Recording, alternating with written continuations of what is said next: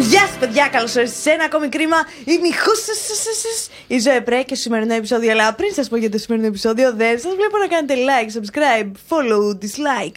Ε, να με ακολουθήσετε στο σπίτι μου και να μάθετε όλα μου τα μυστικά.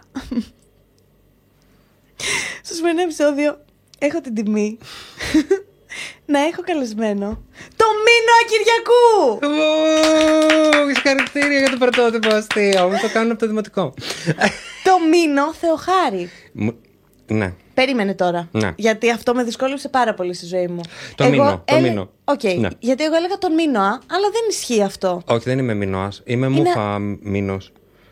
Είναι απο- αποκλειστικό εδώ μόνο στο κρίμα. Ε, είμαι Μηνάς βαφτισμένος. Αποκλείεται. Ναι, ναι, είναι. Όχι, είναι Μηνά. Τον Ναι. λένε Μηνά. Και έμαθα χθες το βράδυ από έναν ταξιτζή ότι το μηνάς ε, στο Κοράνι σημαίνει πύλες του παραδείσου. Ο, η πύλη του παραδείσου.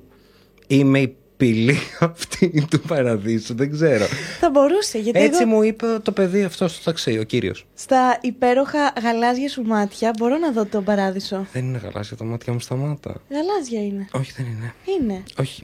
Είναι Τα μελογαλάζια. έχω χρόνια. Αλήθεια στο λέω. δεν είναι Τι χρώμα είναι γαλάζια. τα μάτια σου; Είναι χακί. Αυτό δεν είναι χακί, αγάπη μου. Έλα, ε, α, δεν γίνεται. Είναι το Ε, ίδιο με το background αυτό που βλέπω. Αυτό δεν είναι γαλάζιο, έχεις Ναι, δίκιο. δεν είναι γαλάζιο και πάλι. Ε, Είναι, είναι σκούρο πράσινο, δηλαδή, ξέρω εγώ. Αλλάζουν κιόλα. Δεν το λες και λαδί. Γαλάζια δεν μου τα έχουν πει. Πρώτη Κοίτα, φορά. τα μάτια είναι ο καθρέφτης της ψυχής. Μήπως είναι και η πύλη του παραδείσου. Τα μάτια είναι ο καθρέφτης της ψυχής. Ναι. Και τα φρύδια είναι η κορνίζα του καθρέφτη. Στενάχωρο. Της ψυχής. το στόμα τι είναι; Το στόμα είναι απίλωτο. Απίλωτο. Ότι δεν θα σταματήσουμε να μιλάμε, θέλω να πω με έναν και, τρόπο. και δεν κάνουμε κρίμα, λέμε κάτι άλλο. Τι κάνουμε, Δεν ξέρω. Κάνουμε πρίμα. Ε, είναι αυτά τα αστεία του Μίνου, του Μινά, του φίλου μας. του μηνός. Από, πού, από ποια περιοχή κατάγεσαι; Από την Αθήνα, δυστυχώς. Είσαι Βέρος Αθηναίος και σε λένε Μινά. Απογοήτευση. Τεράστια. Αχ, μη, μα- θα μας τραγουδήσει και ένα τραγούδι. Άμα έρθουμε σε κέφι να κάνουμε αναπόφευκτα. Δεν πειράζει που πίνω. Εντάξει, αν δεν πειράζει το δικό σου το σηκώτη, γιατί εκεί μέσα δεν έχει καφέ, έχει βότκα. Όχι, έχει καφέ. Ε, Και επίσης να ξέρεις ότι από τότε που κάνω τον ντότ είμαι- είναι μέσα στο χέρι μου μια κούπα πάντα όταν είμαι στην τηλεόραση. Έλα το ξέρω. πρόμο. Ε, κατάλαβες. Εκεί είναι το concept του να έχετε μια κούπα Είναι στο μια, χέρι; κα- μια κούπα καφέ, είναι υποχρεωτικό, είναι στο συμβόλαιο. δηλαδή σου λένε θα, το, θα την κάνεις στην εκπομπή, αλλά θα κρατάς ένα καφέ στο χέρι και θα πίνεις. Αλλιώς, αυτό τελειώνει το γεύμα πίνει έτσι. Είναι για να, να φαίνεται λίγο cozy, ρε παιδί μου, η κατάσταση. Κοίτα, η αλήθεια είναι ότι είναι μια εξαιρετική λύση αν έχεις αμηχανία. True. Ε, να έχεις κάπου τα χέρια σου, κατάλαβες. Ή ξέρω εγώ, όταν κάνω μια δύσκολη ερώτηση ή οτιδήποτε τέτοιο, πες αισθάνομαι άβολα, μετά κάνω και καλά του πίνω λίγο καφέ. Ότι και ε, άνετα είμαστε εδώ, δεν, δεν την Ναι, έκανα. εμείς είμαστε χε- η casual που είναι το καπουίν. Να σου πω σε αυτό το Είναι σημείο πόσο χαρούμενο είμαι που είμαι εδώ. Γιατί θέλω να το πω και αυτό. Έλα, και ότι σταμάτα. σε παρακολουθώ και είμαι θαυμαστής σου και εγγεγραμμένος στο κανάλι σου Σταμάτα. πάρα πολλά χρόνια. Και έχεις εξελίξει τη δουλειά σου και αυτό που κάνεις και το ταλέντο που έχεις, το οποίο είναι πάρα πολύ μεγάλο κατά τη δική μου γνώμη πάντα. Ε, το έχεις εξελίξει σε πάρα πολύ ωραίο βαθμό. Έχεις ενηλικιωθεί πολύ ωραία στο YouTube. Το έχεις ευχαριστώ κάνει πάρα πολύ. με πάρα πολύ ωραίο τρόπο, κρατώντας την προσωπικότητά σου και τα πράγματα αυτά που όλοι σε αγαπήσαμε. ε, γι' αυτά, αλλά ε, παράλληλα και με μια εξέλιξη. Και αυτό είναι προς τιμήν σου. Σε ευχαριστώ πάρα πολύ. Σε παρακολουθώ είμαι πολύ χαρούμενος που είμαι εδώ και το εκτιμώ πάρα πολύ γενικά όταν βλέπω άνθρωπου που δουλεύουν και προχωράνε αυτό που κάνουν και ξέρεις, δεν μένουν στάσιμοι. Ωραία. Οι καρδούλες λέει στα μάτια. Μην αισθάνεσαι άβολα, να λέμε τις αλήθειες. Δεν το πιστεύεις ότι έχεις εξελιχθεί πάρα πολύ; Ε, σε ευχαριστώ πάρα πολύ. Να σε ρωτήσω τώρα. Όταν και μου λένε κάτι. κάτι καλό, νομίζω ότι θέλω να πεθάνω. Εγώ όταν μου λένε πολλά καλά, νομίζω ότι αυτός που μου τα λέει μάλλον. Μ, Έχει, Α! έχει θεματάκι. Ωραία, ευχαριστώ. όχι, όχι, αλλά. Είσαι γουστάρι. Ας, ας δεχτούμε το καλό. Σταμάτα να μου την πέφτεις όμως. Αλήθεια, τώρα πέρα από την πλάκα, αυτά που μου λες ακούγονται στα αυτιά μου πολύ γλυκά, γιατί τα λέει ένας άνθρωπος ο οποίος για μένα σημαίνει πάρα πολλά. Τα έχει πει δηλαδή κι άλλος εκτός από σένα. Σ' αγαπώ. Σταμάτα. Προσπαθώ να αντιμετωπίσω αυτό που σημαίνει Το με καλό. κάποιο τρόπο. να, σου, να σε ρωτήσω και κάτι άλλο Πες τελευταίο και δεν θα σταματήσω εγώ να κάνω Όχι, ερωτήσεις για να ρώτα κάνεις ό,τι εσύ. θέλεις. Μπορώ; Ναι, καλέ. Τέλεια. Θέλω να σε ρωτήσω. 25 κάτι εκατοστά. Που Πλάκα. το έχω ε, απορία από όταν πρώτα, πρώτα, πρώτα ξεκίνησα να σε παρακολουθώ. Ναι. Εγώ θεωρούσα όταν σε έβλεπα, ήμουνα βέβαιος ότι θα κάνεις κάτι σε σχέση με την υποκριτική. Ήμουνα σίγουρος γι' αυτό. Αυτό ε, είναι μόνο στο δικό μου μυαλό. Δηλαδή, έχει γίνει μια. Θες όντως να σου απαντήσω στην ερώτηση αυτή; Θα ήθελα να, να μάθω. Ωραία, Γιατί αν βαριέται έχεις- το κοινό να κάνετε skip σε αυτό που θα πω. Ναι, για- γιατί είχες πολλά πράγματα τα οποία έκανες και με personas, αυτά που έκανες τα, τα πολύ ωραία, τα οποία τα εξαφάνισες σιγά σιγά. Οκ, το σέβομαι. Αχ, είναι αληθινός φαν, νομίζω θα το Ε, αποφύγω. Α- αλλά πώς και δεν έστριψε, ας πούμε, από εκεί το αυτοκίνητο; Το αυτοκίνητο είχε ξεκινήσει να πηγαίνει προς τα εκεί. Α, Σκάσαν και τα τέσσερα λάστιχα. λοιπόν, εμένα το όνειρό μου δεν έπρεπε να το ήταν, κάνω αυτό εδώ. το όνειρό μου ήταν να γίνει ηθοποιός. Μμ, Πολύ όμως από μικρή, μπορεί να επιβεβαιώσει και ο ηχολήπτης μας, που με ξέρει από τόση, ήθελα να γίνει ηθοποιός. Ήταν το μεγάλο μου. τε- Αφού λέει αλήθεια όμως, γιατί. γιατί; Άκου, θα σου πω. Τέλος πάντων, αφού κατάφερα σε κάποια φάση να πιάσω δουλειά για να μπορώ να πάω σε μια σχολή, Ναι. πήγα λίγο. Συνειδητοποίησα ότι έπρεπε να μάθω απ' έξω πράγματα πάρα πολλά. Ναι. το οποίο δεν ήθελα πολύ, μάλλον. Ναι. Επίσης ένιωθα πολύ άβολα. Ναι. Και. ε, Προσπαθώ να δω τι από αυτά. Α πούμε, εγώ όταν πήγα στη σχολή μπορούσα να το κάνω πιο γρήγορα. Τίποτα μέχρι τώρα. Ναι, και τι άλλο; Γενικά ήταν λίγο ρε παιδί μου ο χώρος, λίγο αυτό το ψευτοκουλτούρο τέτοιο που με είχε στεναχωρήσει λίγο και ήμουν σε φάση τώρα άμα είναι να το συγχαθώ καλύτερα να μην το κάνω καθόλου. Το σέβομαι αυτό. Βέβαια, τώρα μετά από χρόνια ψυχανάλυσης, που θα είναι δύο-τρία, Μμ.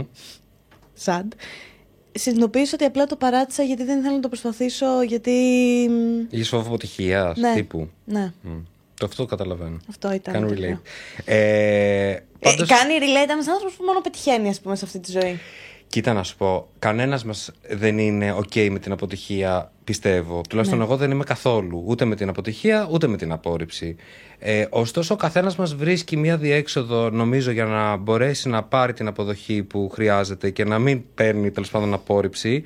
Θεωρώ ότι μάλλον μπήκε σε διαδικασία να το πάρεις αυτό από έναν άλλο δρόμο και το πήρες. Ναι. Οπότε ίσως αυτό έγινε λίγο πιο. Κατάλαβες, κατέβηκε. Επίσης, μετά συνειδητοποίησα ότι δεν έχω υποκριτικό ταλέντο στα αλήθεια. Αυτό δεν το πιστεύω. Κάνω μόνο καρικατούρες. Εκτιμώ πω τις καρικατούρες καρικατούρες. Δεν, ε, δεν υπάρχει αυτό που λες. Ένας άνθρωπος που έχει την, ε, το ένστικτο, την ενσυναίσθηση που έχεις, ακόμα και για να κάτσεις να μιλήσεις ενώ με έναν άνθρωπο, όχι να κάνεις κομμωδία.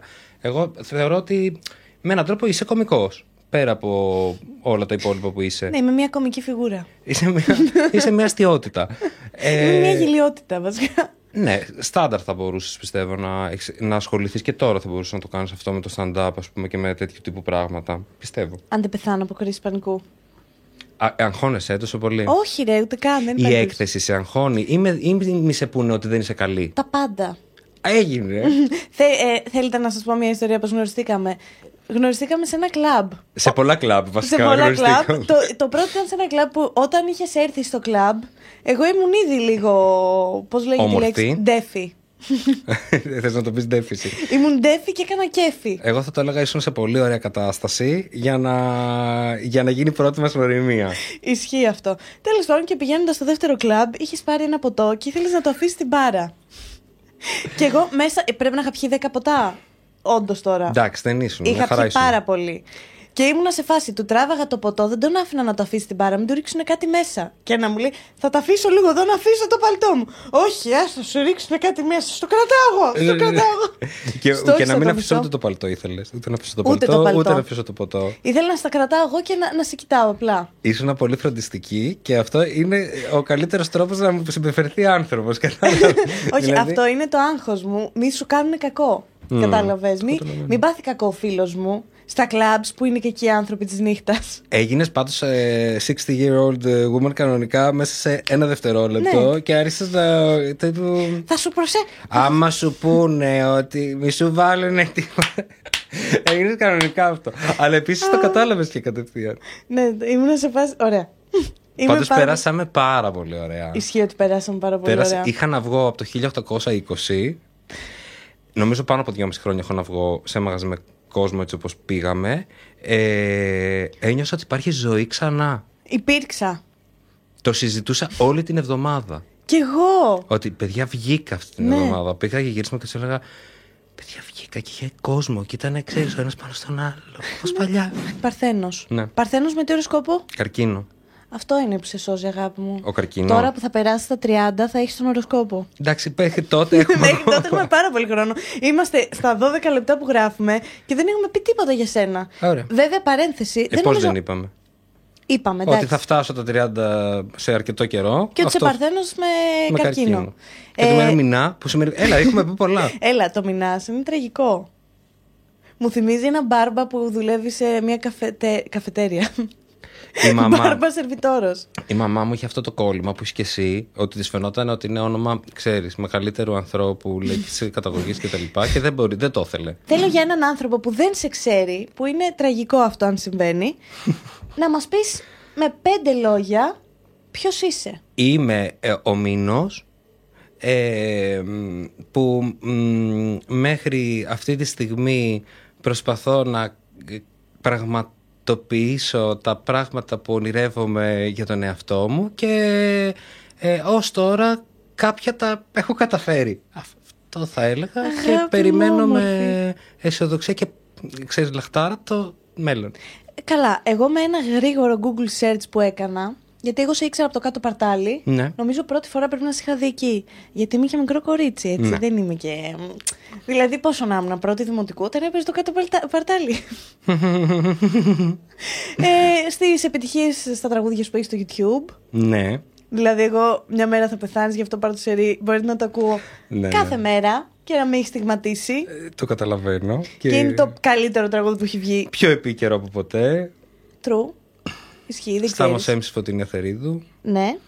Ε, μ, θέατρο, πάρα πολύ θέατρο. Πάρα πολύ θέατρο. Απλά Πάρα δεν πολύ θέλω θέατρο. να γίνει αυτό το. βα- Και πο- τι έχεις κάνει στο θέατρο, για πες μας, πού, πού εμφανίζεις φέτος το καλοκαίρι. Ε, boring. Ε, μ' αρέσει όμως το θέατρο, το αγαπώ. Ας μείνουμε σε αυτό. Αλήθεια. Το, βασικά, ας ξεκινήσουμε από την αρχή τα πράγματα. Μμμ. Πότε κατάλαβες, σε ποια ηλικία κατάλαβες Πολλά τα χρόνια. Απλά σε λέω, αν έχετε ώρα. ότι θέλεις να γίνεις, ότι είσαι καλλιτέχνης. Όχι ότι θέλεις να γίνεις, ότι είσαι καλλιτεχνική φύση, ρε παιδί μου. Ο, έκανε μπαμ. Και, άλλα, ε, και άλλους θορύβους τώρα, μην ε, το αναλύσουμε. Έκανε μπαμ. Έκανα μπαμ. Έβλεπα, ρε παιδί μου, ξέρεις, από ελληνικές ταινίες μέχρι κάτι στο θέατρο και κα- ε, κατουρκιόμουν πάνω μου, πώς να σου το πω. Έλεγα, «Ε, «Ελάτε, α!» Ήθελα, ήθελα προσοχή, απεγνωσμένα. Ε, μίλαγα πάρα πολύ, από πολύ μικρός εννοώ. Με πληρώνανε σε φάσεις μου για να σταματήσω να μιλάω. Έκανα show εντός εισαγωγικών από πολύ μικρός, καραγκιόζόπεδο δηλαδή, ε, από κούνια. Οπότε ενώ ήταν σαφές ότι κάτι τέτοιο θα κάνω. Έφτιαχνα τραγούδια μόνος μου, κατάλαβες. Έβλεπα ξέρω εγώ, αυτά που είχαμε στο σχολείο, τα πιματάκια και διάφορες τέτοια και βάζα μουσική και τα λέγα από πάνω. Ε, μ, ε, ε, με την φαντασία που έχουμε όταν είμαστε μικρότεροι, ξέρεις, με κουβέρτες, εντόνια και τέτοια. Ναι, έκανα ναι, ναι, ναι, ναι. διάφορους ανθρώπους που κάνουν διάφορα. Ή ξέρω εγώ, έβλεπα. Μην πω τι καρτούν έβλεπα όμω, και θα καρφωθούμε. παρακαλώ, έβλεπα τα πες παιδικά μου. που βλέπαμε Ναι. και έκανα τους ήρωες. Ωραία, εντάξει, έβλεπα το He-Man. Είμαι αυτή, αυτή η δεκαετία. Εν πάση περιπτώσει, να κάνουμε. Με το ξανθό καρδάκι. Με το ξανθό καρέ ήθελα να κάνω το He-Man που είναι φυλακισμένος και έρχονται και το σώζουν και μετά αποκτά πυρηνικέ δυνάμει. Έχω πέρσει και από αυτή τη φάση. Θυμάσαι την πρώτη παράσταση που είδες και ένιωσες αυτό το θέλω να είμαι εκεί; Γιατί θες να ντραπούμε τόσο πολύ σήμερα; Καθόλου δεν θα ντραπούμε. Λοιπόν, η πρώτη παράσταση που είδα και, ήθελ, και είπα ήθελα να είμαι εκεί ήταν μια παράσταση, νομίζω λεγόταν Αλάμπρα το θέατρο. Ε, ήταν το Harold και Mod. Έπαιζε η Δέσποινα Μπεμπεδέλη και ο Γιάννης Βούρος. Ε, είναι ένας πλατωνικός έρωτας μεταξύ ενός εφήβου και μιας ηλικιωμένης. Πάρα πολύ ωραίο έργο. Διαβάστε το όποιος θέλει ή ακόμα καλύτερα αν ανέβει κάπου δείτε το. Ε, και απλά μαγεύτηκα. Και ναι, καταλαβαίνω, είναι αυτό το αίσθημα του. Κάποια μέρα θα είμαι κι εγώ εκεί πάνω και θα είναι όλοι οι προβολή πάνω μου. Είχα δει και τη μελωδία της ευτυχίας με την Αλίκη. Λέγε. Τι; Πόσο είσαι; Πλάκα κάνω, ξέρω. Τόσο. 23. Ε, ναι, το είχα δει. Ήμουνα πολύ μικρούλης, αλλά το είδα. Τύπου 2. Όχι. Τύπου 10. Ε, αλλά ε, ε, ναι, ήταν και αυτό ήταν, ξέρεις, πολύ wow. Γιατί ενώ κατάλαβες, ήταν wow. για ένα Οκ. παιδάκι Ναι, να ήτανε. δει ας πούμε αυτή από τις ταινίες και τέτοια και όλο αυτό το... Είναι τώρα σαν να βλέπεις την. ε, μ, Ε, Μην το κάνουμε αυτό. δεν υπάρχει αντίστοιχο. Υπάρχει. Πήγε ένα σχολείο το οποίο απεχθανόμουν. Ε, περίμενα να τελειώσω να γίνω ηθοποιός αλλά ήθελα να γίνω musical theater performer, συγκεκριμένο πράγμα. Ενώ και έψαχνα. Εξτραβαγκάντζα, ρε παιδί μου. όχι Ναι. κάτι απλό. Όχι κάτι απλό. Όταν λέμε έψαχνα, έψαχνα τύπου. Έστελνα γράμματα. Γιατί ρε πούστη με εκθέτεις τόσο. Ε, ήταν αναλογική εποχή ακόμα. Δηλαδή, κατάλαβες, δεν υπήρχε αυτό το στέλνω mail και μου έρχεται. Δεν, Ναι. δεν ήταν ενώ στην καθημερινότητά μας εκείνη την εποχή που το έκανα εγώ όλο αυτό. Έστελνα λοιπόν γράμματα σε όλα τα κολέγια που υπήρχαν στην Αμερική και όλο αυτό το για να βρω ε, πανεπιστήμια να πάω να σπουδάσω musical. Θέλω να φύγω από την Ελλάδα και θέλω να πάω στην Αμερική και να σπουδάσω musical. Και στην Αμερική ή στο Λονδίνο που είναι υποτίθεται οι δύο περιοχές που το musical είναι πιο ανεπτυγμένο.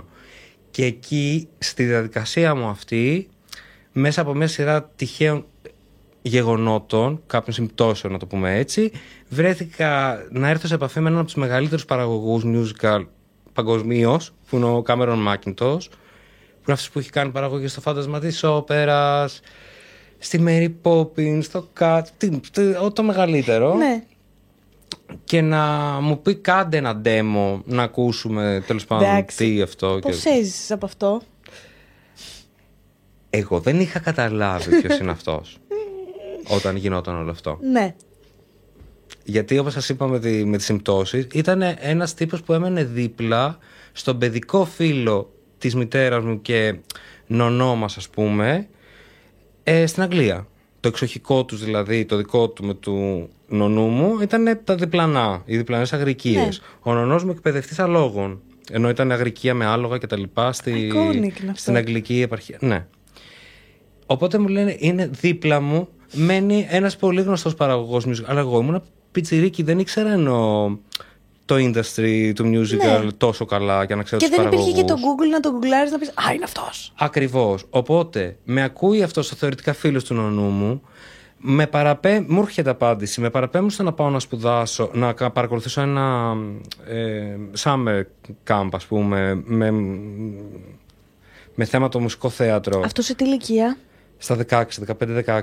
Πω, πω. Ε, που ήταν ε, στο Guildford, ε, Guildford School of Acting, πολύ γνωστή σχολή, που έχουν βγει πολλοί πρωταγωνιστές Ναι. musical από εκεί. Ε, και φτάνοντας εκεί, ακούω στο πρώτο μάθημα, εξηγώντας μας ο δάσκαλος που μας έκανε το μάθημα, ε, ξέρεις αυτές τις ε, διαλέξεις που βγάζουν ότι εδώ πέρα είναι η αφρόκρεμα και τι θα σε κάνει να ξεχωρίσεις, τι θα σε κάνει, τι θα κάνει τον Κάμερον Μάκιντος και ακούω το όνομα αυτού που με έχει στείλει εκεί. Να ξεχωρίσει έναν από όλους εσάς και να πει αυτόν θέλω για πρωταγωνιστή στην παράστασή μου. Και είσαι έτσι. Και κάνω εγώ, ε, έχω, έχω ένα γράμμα από τον κύριο αυτόν που λέει. Αλλά επειδή είμαι και πολύ συναισθαλμένο και ντροπαλός, δεν το κάνω. Κάνω κυριλέ το σεμινάριο, το παρακολουθώ, δεν λέω τίποτα. Γενικά δεν το εκμεταλλεύτηκα νομίζω σωστά πολύ. Το ότι είχα, ας πούμε, αυτό το, Ναι. αυτή τη σύνδεση. Ε, Επίσης τρομοκρατήθηκα όταν πήγα εκεί, γιατί τα παιδάκια, ξέρεις, κάνουν από πολύ μικρά. Ναι, οπότε ήταν όλα λίγο σε φάση. You can't sit with us. We're the cool kids. Ναι, ναι, ναι, ήταν λίγο περίεργα. Αλλά εντάξει, μια χαρά πήγε αυτό. Και όταν γύρισα, γυ- το δεν καταλαβαίνεις να έχεις πάει εκεί, να έχεις κάνει όλο το Και σεμινάριο. να γυρίσεις στην Ελλάδα. Ναι. Και να έχεις άλλα δύο χρόνια σχολείο. Άβολο. Όχι, ωραίο. Και ε, κοίταζα τους συμμαθητές μου σε φάση. Σοβαρά τώρα. Ξέρεις, εγώ ήμουνα το καλοκαίρι. Καλά, άστο. ήμουνα σε αυτή τη φάση. Περίμενα να τελειώσω. Αλλά τελικά η ζωή μου τα φέρει αλλιώς. Να πω σε αυτό το σημείο ότι την πρώτη ηλικία την έχω κάνει δύο φορές. Με έχουν αφήσει μια τάξη. Να το πω αυτό. Δεν Τραγικό ήμουν, είναι αυτό. Γιατί; δεν ήμουν Α, καλός μαθητής. δεν θα το πίστευα ποτέ στη ζωή μου να μου λέγεις εσύ ότι δεν είσαι καλός μαθητής. Φαίνεσαι υπερφύ του κλάσ. Ε, troublemaker από, από τους λίγους. Σε κανένα σύμπαν αυτό. από τους λίγους. Ε, δεν με θέλανε καθόλου. Τι ήταν το πιο τραγικό που είχες κάνει και δεν σε θέλανε, ας πούμε; Κοίτα, το πιο τραγικό που έκανα γενικότερα είναι ότι προσέβαλα Έφυγα και ήμουν σαρκαστικός με τους ε, καθηγητές μας. Με, με εφράδια λόγου πάντα και ξέρεις, χτισμένο λόγο, αλλά πάρα πολύ προσβλητικός σε επίπεδο που έχω πει σε μια ε, κυρία Κρίμα που είναι μας αυτό. έκανε, αυτό είναι κρίμα, Αυτό είναι κρίμα τώρα. μας Αυτό έκανε είναι. φυσική ε, ότι, ξέρετε, δεν νομίζω ότι έχετε χάρισμα σε αυτό που κάνετε. Και δεν έχετε χάρισμα, ε, είχε μπει με ύφος ότι γιατί όλη η τάξη έχει πάρει κάτω από τη βάση. Και της εξηγώ ότι για να έχει πάρει όλη η τάξη κάτω από τη βάση, σίγουρα κάτι δεν κάνετε σωστά. Κατάλαβες. Δεν ήθελε κανένας αυτό το παιδί στην τάξη Ούτε εγώ του. θα σε ήθελα. Θα μου βάζεις το, το μαλακισμένο. Και αυτό το έλεγα. Ακούγαν οι άλλοι. Εν τω μεταξύ, όταν σήκωνα χέρι, εγώ κάνανε και όλοι. Ξέρεις, θα πει τύπου προσβόλα. Εγώ από αυτό έπαιρνα αποδοχή. Μου Προφανώς, έδινε. ναι. Οπότε έχωνα. Οπότε είναι η φάση στο musical που σηκώνεις το χέρι και ξεκινάει το τραγούδι. ναι, ναι, ναι. Κυρία, είστε χάλια. Μόνο που εγώ σηκώσα το χέρι και έχασα μια χρονιά.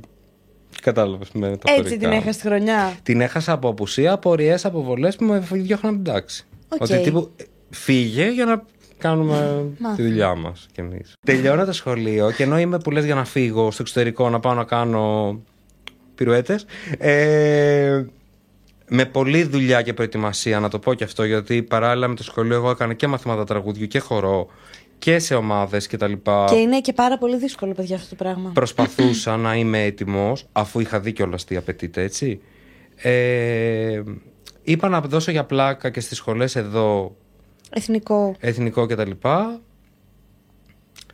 για καλή ή κακή μου τύχη θα το δείξει η ιστορία ε, μπαίνω στο εθνικό και μπαίνω και με καλή σειρά Ναι. και ξυπάζομαι και παρατάω το σχέδιο εξωτερικό Κάμερον Μάκιντος και τα λοιπά γιατί ήταν οι φίλοι μου εδώ, η οικογένεια μου εδώ ξέρεις, ήταν όλα αυτά που λες είναι το ύφασμα τέτοιο του να φύγω ας πούμε για να αυτό ή είναι του φοβάμαι, θέλω ξέρεις την ασφάλειά μου Ναι. και τα λοιπά και κάτσα εδώ δεν το μετάνιωσα, μια χαρά Ναι, η αλήθεια είναι ότι έχεις κάνει πολλή δουλειά. Τα τελ- Δηλαδή, όλα αυτά τα χρόνια που έχω παρακολουθήσει την καριέρα σου, δεν έχεις Ναι. Δεν- μείνει ποτέ εκτός; δεν ξε... έχω μείνει αλλά ναι εννοείς ε, να μην Εγώ λέω από το 10 και μετά, ας πούμε. Που... Ναι, κατάλαβα. Όχι, και μετά το 10 έχω μείνει εκτός για μικρά διαστήματα, Ναι. αλλά πιο συνειδητά. Ναι. Σίγουρα πιστεύω ότι στο εξωτερικό δεν θα είχα καταφέρει τα πράγματα που έχω καταφέρει εδώ, πιστεύω. Πιστεύω πως μπορεί να είχα κάνει άλλα. Δεν το ξέρω, αλλά πιστεύω ότι εδώ μου δόθηκε η ευκαιρία να ανακαλύψω και πράγματα που έχω και που μπορώ να κάνω που αν πήγαινα στο εξωτερικό και ασχολιόμουν μόνο με το musical επειδή είναι πρωταθλητισμός δεν θα είχα ούτε το χρόνο ούτε θα υπήρχε κανένας λόγος να ψάξω άλλα, άλλες μου πλευρές Ναι, παρουσίαση. ε, εγώ ξεκίνησα από stand-up επίσης να σου πω ε, δεν θα το είχα κάνει αυτό αν ήμουν στο εξωτερικό δεν θα είχα γράψει γιατί γράφω Ναι, το ξέρω. Έκανα stand-up ε, μαζί με τον Κωνσταντίνο τον Ασπιώτη και την Άντια την Κοντογεώργη στο Πομοντόρο. που Τότε ήταν της Βύση που ήταν μέτοχος και τα λοιπά και γινόταν πολύ μεγάλο μπάζ αυτό το μαγαζί. Και εκεί μας είδε και με είδε πάρα πολλοί κόσμο τη δουλειάς και βρήκα πάρα πολλές δουλειές από, Ναι. από αυτή τη φάση. Οπότε αυτό δεν θα το είχα κάνει, νομίζω, αν είχα πάει ναι, έξω. γιατί αν ήσουν έξω θα ήσουν αποκλειστικά musical artist. Ναι, και θα είχα συγκεντρωθεί και σε αυτά. Ναι. Επίσης, δεν θα είχα ασχοληθεί με το Εντάξει, θέατρο. βέβαια μπορεί να έχεις και εκατομμύρια, αλλά. Ναι, γι' αυτό θα σου έχεις λέω, κάνει δεν το stand-up, ρε, ξέρουμε. αγάπη μου. Αλλά ε, πιστεύω ότι δεν θα είχα μπει στη διαδικασία να κάνω θέατρο πρόζας, που τώρα έχω μπει. Γιατί αυτό το έχω αφήσει λίγο πίσω, επειδή τα τεχνικά σε απασχολούν πιο πολύ όταν κάνεις musical. Την πρόζα την αφήνεις λίγο, κατάλαβες. Ναι, είναι λίγο. Ναι, είναι το τελευταίο. δηλαδή τα άλλα έχουν πραγματικά πολλή δουλειά. Δηλαδή να μάθεις να χορεύεις και να μάθεις να τραγουδάς σε ένα επίπεδο που να ξέρεις κάθε Ναι, ναι, βράδυ ναι. να σε. GG, λες ότι να τα πω θα τα πω. Πώς πρόζα έχει ένα Ναι. musical. Πλάκα κάνω. Αλλά όντως δεν θα είχα δουλέψει με τον Όπως τρόπο σε που έχω, χαίρομαι. που έχω δουλέψει τα μέσα μου και το μέσα μου. Ενώ κατ' επέκταση εδώ. Οπότε μια χαρά. Αυτά τέλειωσα λοιπόν το εθνικό. Κομπλέ. Στο σχολείο είχε φάει bullying, εγώ έχω μάθει. Full. Θες να μας μιλήσεις λίγο γι' αυτό; Ναι, έχω φάει πολύ bullying στο σχολείο και γενικότερα στη ζωή μου νομίζω, όχι μόνο στο σχολείο. Και μ, μετά. Ναι, εννοώ. δεν είναι μόνο το σχολείο σημείο που τρως bullying. Ναι, ναι. Δόξα τω Θεώ. Από bullying έχουμε πάει. Από ό,τι έχω Καλά. δει, αυτό συνέβαινε γιατί είχες κάποια παραπάνω κιλά. Όχι, είχα και κάποια παραπάνω κιλά. Αυτό έχει γίνει κυρίως λόγω του ότι ήμουν αρκετά θελυπρεπής. Το οποίο ε, ήταν huge ε, issue νομίζω και ακόμα είναι και απλά θα πρέπει να σταματήσει κάποια στιγμή να είναι. Και το ίδιο bullying που έτρωγα στο σχολείο, είτε είχα παραπάνω κιλά είτε δεν είχα, λόγω του ότι ήμουν πιο feminine ή ξέρω εγώ είχα και με τη θηλυκή μου πλευρά μια πάρα πολύ καλή επαφή πάντα και δεν τη φοβόμουν ή εν πάση περιπτώσει την εξέφραζα πολύ άνετα. Δεν μπορούσα και να κάνω αλλιώς, δηλαδή έτσι είμαι. Ε, το ίδιο bullying έφαγα και με, και, με το, και με το παρτάλι. Δεν είχε καμία διαφορά. Το ίδιο πράγμα τους ενοχλούσε στο παρτάλι. Το ίδιο χαρακτηριστικό που ενοχλούσε και σε μένα όταν ήμουν μικρός, ενοχλούσε ας πούμε και κάποιον και που πιστεύω ότι ενοχλεί και μέσα στο community το ίδιο. Α, ε, εσωτερικευμένο, ε, εσωτερικευμένη ομοφοβία. Ενοχλεί το να είσαι θηλυπρεπή. Ξέρεις γιατί ενοχλεί; Και, και τους, και, και τους γκέι ενώ τους ενοχλεί. Και τους straight τους ενοχλεί. Και έχω κουραστεί τέλος πάντων με αυτό. Γενικά, ενοχλεί οτιδήποτε θηλυκό. Θα ήταν πολύ ευχαριστημένοι όλοι και στο σχολείο μου. Ενδεχομένως και αυτοί που βλέπανε το ρόλο που έκανα με τον τρόπο που τον έκανα και τους ενοχλούσε. Αν, ας πούμε, αν δεν σου φαινότανε. Αν ήμουν κάπως έτσι, ας πούμε, και σου μιλάγα τώρα έτσι και μιλάγαμε σε αυτή τη φάση και έπαιζα με αυτόν τον τρόπο. Μπορώ να το κάνω, παιδιά, αλλά δεν καταδέχομαι να το κάνω και δεν θα την κάνω και τη χάρη σε κανέναν. Είμαι όπως είμαι. Το χαρακτήρα μου, για να μιλήσω και για το χαρακτήρα μου. Τον έχεις σαν τα έργα σου; Ναι, τον βάσισα πάνω σε μένα. Όσο καρικατούρα μπορεί να είμαι εγώ, άλλο τόσο καρικατούρα μπορεί να είναι και αυτός που έκανα, για να λύσουμε και αυτή την παρεξήγηση. Δεν έχω κάνει εμένα, αλλά έχω πάρει δικά μου χαρακτηριστικά. Έχεις κάνει μια πολύ πιο υπερβολική εκδοχή σου. Α πούμε. Αλλά έχω πάρει. τέλος πάντων. Είναι η φωνή μου. ναι. Δεν μπορώ να τραβάω άλλο πια το ζόρι του να μιλάω πιο αντρικά ή γιατί είναι η φωνή μου λεπτή ή γιατί κουνάω τα χέρια μου σαν προπέλες. Γιατί έτσι γουστάρω. Τα κουνάω και ο καθένας σας κάνει αυτό που νιώθει και ας το εκφράσει με τον τρόπο που θέλει. Αν εγώ θέλω να κάνω τα χεράκια μου έτσι, είναι δικαίωμά μου. Και αν θέλω να μιλάω έτσι όπως μιλάω, γιατί δεν μπορώ να μιλήσω αλλιώς, παιδιά. Ναι. Ενώ είναι αυτή η φωνή μου. Ναι. Και επειδή ξέρω ότι πολλά παιδιά τραβάνε αυτό το ζόρι και τους ζητάνε κάτι άλλο από αυτό που είναι, όπως και εμένα απαιτούσαν και στο σχολείο μου και πολλές φορές και οικογένειες και συγγενείς που λίγο είναι σαν να λένε ρε παιδί μου, σε αγαπάμε, σε θέλουμε, μας αρέσεις, αλλά αν ήσουν και λίγο σαν τον. Αυτό είναι τραγικό. Τάδε. Που δεν το δείχνει. Ένα ξάδερφο που είναι ετεροφυλόφιλο ή ξέρω εγώ που μιλάει πιο αντρικά. Έναν ηθοποιό που είναι. Φαίνεται πιο σοβαρός. Ναι, ή έναν ηθοποιό που είναι γκέι και δεν το δείχνει. Μπράβο. Αυτό το δεν το δείχνει είναι σε εμάς το τέτοιο. Εντάξει, ρε παιδί μου, ας είσαι, αλλά. Μη φαίνεται. Μη φαίνεται. Όχι, ας φαίνεται. Εγώ Ή το, το επικροτούμε ότι αυτός κι ας είναι γκέι, δεν του φαίνεται. Και μπράβο το παλικάρι. Και τον εκτιμώ πολύ γιατί δεν είναι. Αυτά εμένα μου φαίνεται αίμα στο κεφάλι. Αλλά αυτό, παιδιά, είναι πολύ. Δηλαδή, νομι... οι straight νομίζουν ότι θα κολλήσουν. Που αυτό κάτι σημαίνει. Οι γκέι τι νομίζουν; Οι γκέι έχουν μάθει να προσπαθούν να αποδεικνύουν στους γονείς τους ότι αξίζουν. Δυστυχώς. Οι γκέι που τους ενοχλεί ενώ αυτό η, σου πιο, λέω. Ναι, τι ποιο είναι Γιατί το πρόβλημα; πάντα έχουν τον πατέρα τους να τους λέει μη σου φαίνεται, μη σου κάνει, μη σου ράνει. Τον πατέρα τους, τη μάνα τους, οποιονδήποτε. Ναι, με βλέπεις ότι έχω δώσει έτσι; Φαίνεται, και σε όποιον φαίνεται έχουν πρόβλημα και περνάνε τα κόμπλεξ από τους γονείς τους και από τον περίγυρο που τους ζητάει συνεχώς να μην φαίνεται ότι είναι γκέι και να είναι straight. Περνάει από μέσα και. Δεν μπορεί και να αυτός ο, ο ρατσισμός περνάει από γενιά σε γενιά και από πεδίο σε πεδίο και τον έχω δεχτεί και στη δουλειά μου, για να μην λέμε μόνο για το σχολείο και ότι άσε κοροϊδεύανε επειδή ήσουν μικρός, ξέρω εγώ, και κουνιώσουν ή έπαιζες με κουκλές ή μίλαγες πιο λεπτά ή έκανες παρέα με κορίτσια ή σου άρεσε το styling και τα ρούχα ή όλα αυτά. Μετά υπάρχει και στη δουλειά του να. Νομίζω ότι δεν υπάρχει ρατσισμός να σου πει ένας σκηνοθέτης ότι ξέρεις, δεν νομίζω ότι μπορείς να παίξεις αυτό το ρόλο, γιατί νιώθω ότι Τακ, τακ, τακ. Ότι τι, ότι είμαι τι. Ότι τι. Είναι η δουλειά μου, είναι αυτό που θέλω να κάνω. Είναι το έχω σπουδάσει. Ενώ αυτό κάνω. Κα, κατασκευάζω χαρακτήρες. Το ήθος που λένε ποιό ήθος, το ήθος δεν είναι το ηθικό πλαστικό ήθος. Ήθος είναι ο χαρακτήρας στα αρχαία. Ποιό ήθος, έναν χαρακτήρα δηλαδή. Αυτή είναι η δουλειά μου. Υπάρχουν πάρα πολλοί άνθρωποι και στη δουλειά, τη δική μας, που υποτίθεται ότι είναι free και σας το διαβεβαιώ δεν είναι free. Δεν είναι. Γιατί δεν είναι; Γιατί δεν είναι ακόμα ενώ κανένας. Ναι, δεν αντιδρούν σε έναν άνθρωπο ε, ομοφιλόφιλο ίσως όπως θα αντιδρούσαν κάπου που δεν είναι τόσο σε επαφή με την τέχνη. Ναι. Αλλά δεν σημαίνει αυτό ότι, ο, ότι δεν υπάρχει ρατσισμός από ενώ τους σκηνοθέτες ή σε κάποιον που είναι πιο, ε, πιο θηλυπρεπής. Ναι, είναι αυτό που σου λέω. Ή Συγχωνόμαστε- αντίστοιχα σε μια κοπέλα που μπορεί να είναι πιο ανθρωπρεπής. Το ίδιο. Δεν θα της δώσουν να κάνει την ενζενί. Θα της Αλήθεια. δώσουν να κάνει την αστεία φίλη, ξέρω εγώ, της ενζενή. Και εμένα δεν θα μου δώσουν να κάνω το Ρωμαίο. Γιατί θα σου πούνε, ρε, εσύ, φάνηκε σάρκα. Ε, όχι, αυτό δεν ήθελα.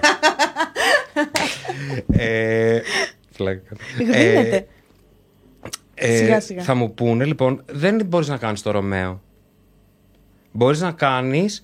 Ε, Τον ξάδερφο του Ρωμαίου. τον, ε, το γελοτοποιό του βασιλιά, ας πούμε. Κατάλαβες που είναι ο γιος του Ρωμαίου. Εγώ έχω να σου πω ότι έχω κοιτάξει τη ζωή μου να τη δομήσω με τέτοιο τρόπο και με τέτοιο κόσμο κυρίως. Να μην υπάρχει κανένας γύρω μου. Που να. Που να Πώς να σου πω, το κριτήριο να είναι αν γουστάρω το άτομο που μου μιλάει period και τίποτα άλλο. Μα- Δηλαδή, γου- τον γουστάρω αυτόν τον άνθρωπο ή δεν τον γουστάρω. Όχι, ε, κατάλαβες, από τον τρόπο που μιλάει, ή από τον τρόπο που ντύνεται, ή από τον τρόπο που φέρεται, ή από, το, από τη σεξουαλική του Ναι. προτίμηση και ε, συμπεριφορά. Τίποτα από αυτά δεν με νοιάζει. Το σωστό με νοιάζει έτσι είναι. αν μου κάνει ή αν δεν μου κάνει. Η ενέργειά του, η χημεία μας και τέλος. Σε σχέση με αυτό που έλεγες Σ' αγαπάω, πριν το- ωστόσο. Θες να κάνουμε μαζί το κρίμα από εδώ και πέρα; Ε, φυσικά, μεγάλη μου να χαρά. είσαι παντού σε Αυτό είναι σε προπαγάνδα βάζεις- απλά το κρίμα. με- ε, ε, αυτό που σου έλεγα πριν είναι ότι δεν είναι. Ναι. Υπάρχει ένα θέμα που έθεσες πριν με τη χρήση των γκέι χαρακτήρων ήταν off camera, στη νομίζω. μυθοπλασία. Α, ναι, όντως, το μισό ναι. ήταν. on. Ε, κάτι ξέρουμε, είχαμε στο φλιτζάνι. Ε, στη μυθοπλασία που όντως οι γκέι χαρακτήρες ήταν πάντα δεύτεροι ρόλοι και ε, Comic relief, αυτό τραβηγμένοι. που είπες κι εσύ. Και εγώ σου έλεγα, πέρα από τη χρήση ενώ το, των γκέι χαρακτήρων στη μυθοπλασία στην Ελλάδα, ότι και μέσα, εκ των έσω δηλαδή, μέσα σε ένα σύστημα ε, ηθοποιών, καλλιτεχνών, υποτίθεται σκηνοθετών και όλο αυτό, υπάρχει ένα το ότι, ε, α, υπάρχει ένας ρόλος που θα κάνει τον γιο ε, της Τάδε που ερωτεύεται την κόρη του άλλου πρωταγωνιστή. Ποιος θα τον κάνει, ε, να τον κάνει ο Μήνος. Ε, τώρα ο Μήνος τώρα ποιος θα το πιστέψει ότι ερωτεύτηκε τη τέτοια. Αυτό μου έχει τύχει ότι ποιος θα το πιστέψει τέτοιο και μπορεί και να ισχύει ενώ το ποιος θα το πιστέψει, αλλά θεωρώ εγώ ότι η δουλειά μου είναι να το πιστέψει. Αυτό. Γι' αυτό πληρώνομαι, ενώ αν ε, κλείσω τη δουλειά. Και αυτό είναι και που εμένα με ιντριγκάρει και με. Ε, ας πούμε, αποφάσισα να κάνω αυτή τη δουλειά για αυτό το λόγο. Μία κακή πώς να το πω, απάντηση σε αυτό που λέω θα ήταν άμα σε αφορά αυτό να σταματήσεις να κουνιέσαι, ξέρω εγώ, ή να σταματήσεις να μιλάς. Αυτό δεν είναι απάντηση. Αυτό δεν είναι απάντηση, αυτό προσπαθώ να Γιατί πω. άμα θέλεις κάποιο straight. Αυτό χαρα- είναι ρατσισμός. Αυτό είναι Αυτό- ρατσισμός. Αυτό είναι ρατσισμός. Α- αυτό, αυτή η απάντηση σε αυτό που είπα, αυτό είναι ρατσισμός. Τον οποίο επειδή τον έχω βιώσει και τον βιώνω ακόμα και στην τηλεόραση μπορεί να έχει τύχει. Ότι ξέρεις, κάνεις πάρα πολύ γι' αυτό, ενώ για ένα project πες ότι είναι να παρουσιάσει. Κάνεις πάρα πολύ. Αν μπορείς λίγο να. Γιατί; Δεν μπορώ, αλήθεια δεν μπορώ να το καταλάβω. Δεν ξέρω, αλλά επειδή είναι θλιβερό Είναι πάρα πολύ. και επειδή πρέπει να σταματήσει, τουλάχιστον να το συζητάμε. Δεν μπορώ να το σταματήσω. Κάνω τα πάντα. κάνω τα πάντα. Ό,τι βλέπεις το κάνω. Αλλά ε, ας το συζητήσουμε. Και επειδή δεν βλέπω και πολλούς να το συζητάνε, γιατί πολλοί άνθρωποι που είναι ε, και ομοφιλόφιλοι και γκέι, ενώ είναι, στην τηλε... είναι σε αυτά τα συστήματα, για κάποιο λόγο δεν μιλάνε όλοι, μιλάνε πολύ λίγοι. Ναι, σε και η αλήθεια σχέση είναι με... ότι οι περισσότεροι δεν μιλάνε ανοιχτά για αυτό το πράγμα. Και δεν μιλάνε και καθόλου οι ηθοποιοί. Ναι, ρε γάμο το. Οι ηθοποιοί καθόλου. Πού είστε, παιδιά, πού είστε; Δεν υπάρχουν και ηθοποιοί στην Ελλάδα. Επίσης, άλλο ένα τέτοιο, στη σχολή. Τώρα που ε, εξετυλίγουμε το κουβάρι. Καλά, εγώ μπορούμε να κάτσουμε πέντε ώρες εδώ. Ξετυλίγουμε το νήμα. Στη σχολή υποτίθεται ότι δεν ήταν κανένα παιδί γκέι. στη σχολή δραματική. Ήμουν εγώ. Μόνο. Λέω, όντως τώρα. Πού έχω έρθει; Στο. Υποτίθεται. Για να κλείσουμε το θέμα με το bullying. Ναι. Εσύ. Εντάξει, μου λες ότι συνεχίζεις μέχρι σήμερα. Αλλά τα άτομα που σου έκαναν bullying στο σχολείο, τα έχεις ξαναπετύχει τώρα; Με ξανάψαξαν αυτά. Όταν μίλησα δύο-τρεις φορές στην τηλεόραση γι' αυτό και νομίζω ότι μάλλον καταλάβανε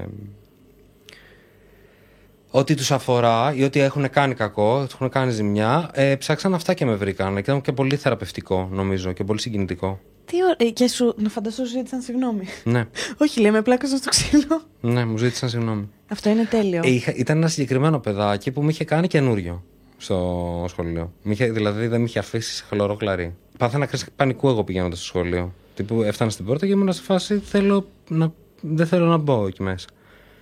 Και ένας μεγάλος, ένας από τους λόγους ήταν αυτό το παιδί. Και μετά από μια συνέντευξη που είχα δώσει κάποια στιγμή, μου στείλε ένα μήνυμα, μου λέει πιστεύω ότι σε έχω πειράξει, σου ζητώ συγγνώμη. Ε, δεν ήταν, δεν το ήθελα ας πούμε και τα λοιπά.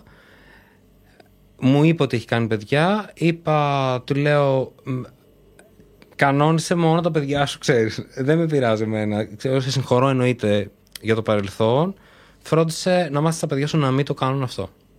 Σε κανέναν άνθρωπο για κανένα λόγο. Δεν είναι ωραίο ενώ να περιμένεις κάποιον για να τον κατάλαβες να ξεμπαζώσεις ό,τι μπορεί να σε μ, τυραννάει. Γιατί πιστεύω ότι τυραννιούνται τα παιδιά που κάνουν bullying, δεν είναι καλά. Δεν γίνεται δηλαδή να σε εντάξει. Κάτι γίνεται, κάποιοι κά... ρουφάνε κάτι μάλλον ή στην οικογένειά τους ή μέσα τους ή από άλλες πηγές. Κάτι, υπάρχει μια παθογένεια την οποία την ξεμπαζώνουν ε, έτσι σε άλλα παιδάκια. Έτσι δεν είναι. Ενώ και αυτά τα παιδιά που λένε τα παιδιά είναι Ισχύει, σκληρά, σκληρά ισχύει. είναι τα παιδιά. Ναι. Ισχύει. Αλλά κάτι δεν γίνεται. Γιατί δεν κοροϊδεύουν όλα τα παιδιά; Γιατί υπήρχαν παιδάκια στο σχολείο μου που ήταν πολύ καλά μαζί μου και πολύ γλυκά και τρυφερά. Και υπήρχαν και άλλα παιδάκια που φοβόμουν να μην περάσω από μπροστά τους, ας πούμε. Και πήγαινα... Τώρα είναι ζωή και αυτό, να κρύβεσαι ενώ Δεν μην είναι; πετύχεις το, το λάθος παιδάκι. Ενώ και να στρίβεις τις γωνίες. Άσε με, σε παρακαλώ. Φαντάσου τι θέματα μπορεί να είχαν αυτά τα παιδάκια τότε. Βέβαια δεν είναι, πρέπει να δικαιολογούμε κανέναν που κάνει bullying. Α τα λύσουν τα θέματα τους τα παιδάκια. Γιατί δεν φτάνει και τα υπόλοιπα παιδάκια σε τίποτα. Τα καλύτερα παιδάκια, ε, θα, η λύση μάλλον για, για καλύτερα παιδάκια είναι οι πιο εκπαιδευμένοι γονείς. Οι Ισχύει πιο αυτό. εκπαιδευμένοι γονείς θα μας προστατεύσουν από τα παιδάκια που γίνονται σκληρά. Αυτό πρέπει να καταλάβουμε. Οι πιο εκπαιδευμένοι γονείς θα ε, εκπαιδεύσουν τα παιδιά τους σωστά ούτως ώστε να είναι ανοιχτά και να δέχονται οτιδήποτε δεν είναι copy-paste του εαυτού τους. Δεν είμαστε όλα τα παιδάκια ίδια. Και όταν λέω τα παιδάκια, εννοώ και τα μεγάλα παιδάκια. Ούτε τα μεγάλα παιδάκια είμαστε ίδια. Και μην ξεγελιέστε ότι τα μεγάλα παιδάκια δεν κάνουμε bullying. Δεν το κάνουμε μπροστά στον άλλον εννοούμε. True. Γιατί το παιδί έχει και την αφέλεια του να σου πει Πώς έτσι, ρε; Ναι. ναι, ε, ο ενήλικας θα πει Πώς είναι έτσι, ρε; Λάθος ήταν αυτό, συγγνώμη. Θα γυρίσει, κατάλαβες, σε έναν δίπλα του και θα πει Πώς είναι έτσι, ρε αυτός; Ναι. Αυτό είναι η διαφορά του ενήλικα με το παιδιό. Κλείνουμε και έναν. Έκανα τρία χρόνια παραστάσεις στη νέα σκηνή του Εθνικού, που δεν είναι- ήμουν κομπάρσος όμως και τα λοιπά, δεν ήταν τέτοιο. Έκανα το Πομοντόρο μετά που ήταν πάρα πολύ. ενώ ήρθε πολλοί κόσμος εκεί, όπως σου είπα. Και η πρώτη μου παράσταση στο εμπορικό θέατρο, το κανονικό, ήταν επιθεώρηση. Πια, κανονικά. Αχ, ε. Αχ, ήταν ένα πολύ τρασόνομα. Για πες. Ήταν όταν το Τρέντι θα σφυρίξει τρεις φορές του Σταμάτη Φασουλή, με Ελένη Καστάνη, Ζουγανέλη, Θεοπούλα, τότε που η Θεοπούλα ήταν Ναι. στη φορά 5. Με μεγάλα ονόματα. Ναι, με μεγάλα. Τζένι Μπότση, Σοφία Φαραζή, Δημήτρης Τσέλης, Τόνια Σωτηροπούλου στα πρώτα της βήματα. Ε, και εγώ επίσης στα πρώτα. Ε, ποιοι άλλοι ήταν στη δουλειά αυτή; Ο Φασουλής φυσικά. Στο οποίο το θέατρο δούλευα ταξιθέτης. Να στην πω και αυτή την ιστορία. Ε, ναι, έχει γίνει και αυτό. Πώς ένιωσε στην πρώτη σου μεγάλη παράσταση; δεν ένιωσα κάτι, μου φαινόταν λογικό. Α, δεν είχες το άγχος, ρε παιδί μου, ότι βγαίνω. Τώρα είμαι με όλα αυτά τα ονόματα. Παναγία μου. Θεωρούσα πολύ ότι το αξίζω μικρότερο, ενώ ότι ήμουν σωστά. Πόσο τέλειο είναι αυτό. Θεωρούσα ότι είμαι πολύ κομπλέ. Δεν είχες άγχος πριν βγεις σκηνή ποτέ; Πάντα είχα. Και ακόμα έχω. Η πρώτη μου μεγάλη παράσταση όμως που είχα ρόλο, μπορώ να σου πω ποια ήταν, που είχα πραγματικά. Ναι. Γιατί σε αυτές τις παραστάσεις θεωρούσα ότι είναι λογι- λογικό. Εντός εισαγωγικών ήμουνα ψωνάκι, φυσικά και ήμουνα. Αλλά ενώ δούλευα πολύ για να μπορέσω να είμαι στη δουλειά, Ναι. ενώ δεν θεωρούσα ότι είχε γίνει παραξία αν είμαι ένα άλλο, άλλο τρόπο. Επίσης μετά. Πώς να σου το πω.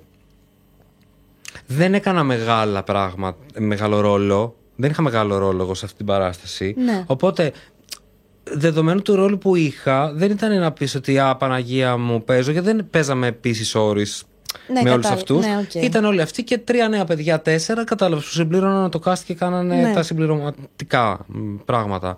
Αν και μου είχε δώσει ένα νούμερο ο Φασουλής, η αλήθεια είναι να το πούμε αυτό και respect, ε, μαζί του, που με έβγαζε λίγο πιο Ναι. έξω. Γι' αυτό αισθανόμουν πάρα πολύ μεγάλη αγωνία. Ο πρώτος μου ρόλος, ρόλος όμως, που είχα μεγάλο ρόλο ενώ σε έργο και είχα πάρα πολύ αγωνία ήταν το Rent, Ναι, το rent. που ήταν πιο μετά. Αλλά είχα κάνει και το Grease με την Μαρσέλου, που έκανα τον Ντάνι και όχι τη Σάντι, για οποιονδήποτε πιστεύει κάτι άλλο. Ε, και υπάρχει στο YouTube το Grease, από το Ολόκληρο. θέατρο Μαρούλα, με μένα να κάνω το ρόλο του Τζον Τραβόλτα. Ε, για όποιον έχουν την απορία πώς γίνεται ξέρεις, αυτό. Ε, μ, Είμαι σίγουρη θα σου πήγαινε. στο Rent Είσαι πολύ ερωτεύσιμος, να ξέρεις. και εσύ. Ε, Και τα φτιάχνουμε στο τέλος. Το Rent ήταν... Το σημειώσα για να το δω, γιατί δεν. ε, Δες το, δες το. Το έχω σημειώσει. Έχει Ωραία. γέλιο. Ε, το Rent ήταν πραγματικά μεγάλη στιγμή. Δηλαδή, α, τη μεγα- πιο μεγάλο παράσταση αυτό που καταλαβαίνω ότι θες να με ρωτήσεις ναι, ναι, αυτή ναι, ναι. η στιγμή είναι το Rent που έκανα τον Angel μετά από πάρα πολύ ψήσιμο από την Θέμητα τη Μαρσέλου που είναι και φίλη και πάρα πολύ σπουδαία σκηνοθέτης και μ, με το musical, ξέρεις, το αγαπάει πολύ. Και επέμενε πάρα πολύ. Εγώ δεν ήθελα, γιατί είχα κάνει και την ταινία του Κούτρα τότε τη Στρέλα. Ναι, η στρέλα. Πω, πω. Αυτό γιατί το μου διέφυγε; Που ήμουνα. ε, Αυτό πάλι είναι με νομίζω ρόλο. πολύ σοκαριστικό κομμάτι στην ε, καριέρα σου. Σοκαριστικό. Λάθος λέξη. Πολύ συγκλονιστικό, ρε παιδί Ναι. μου.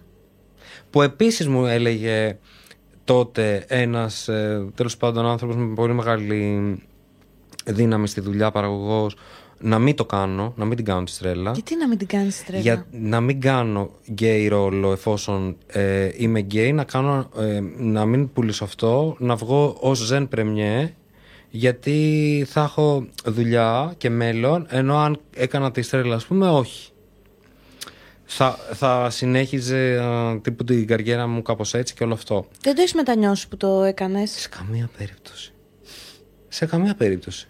Ε, πιστεύω ότι μέσα στο δικό μου εγκέφαλο θέλω να κάνω να, αυτά τα πλάσματα που έχω ε, μ, ενσαρκώσει. Ναι. Γιατί και η Angel ήταν ε, μ, μια drag queen στη Νέα Υόρκη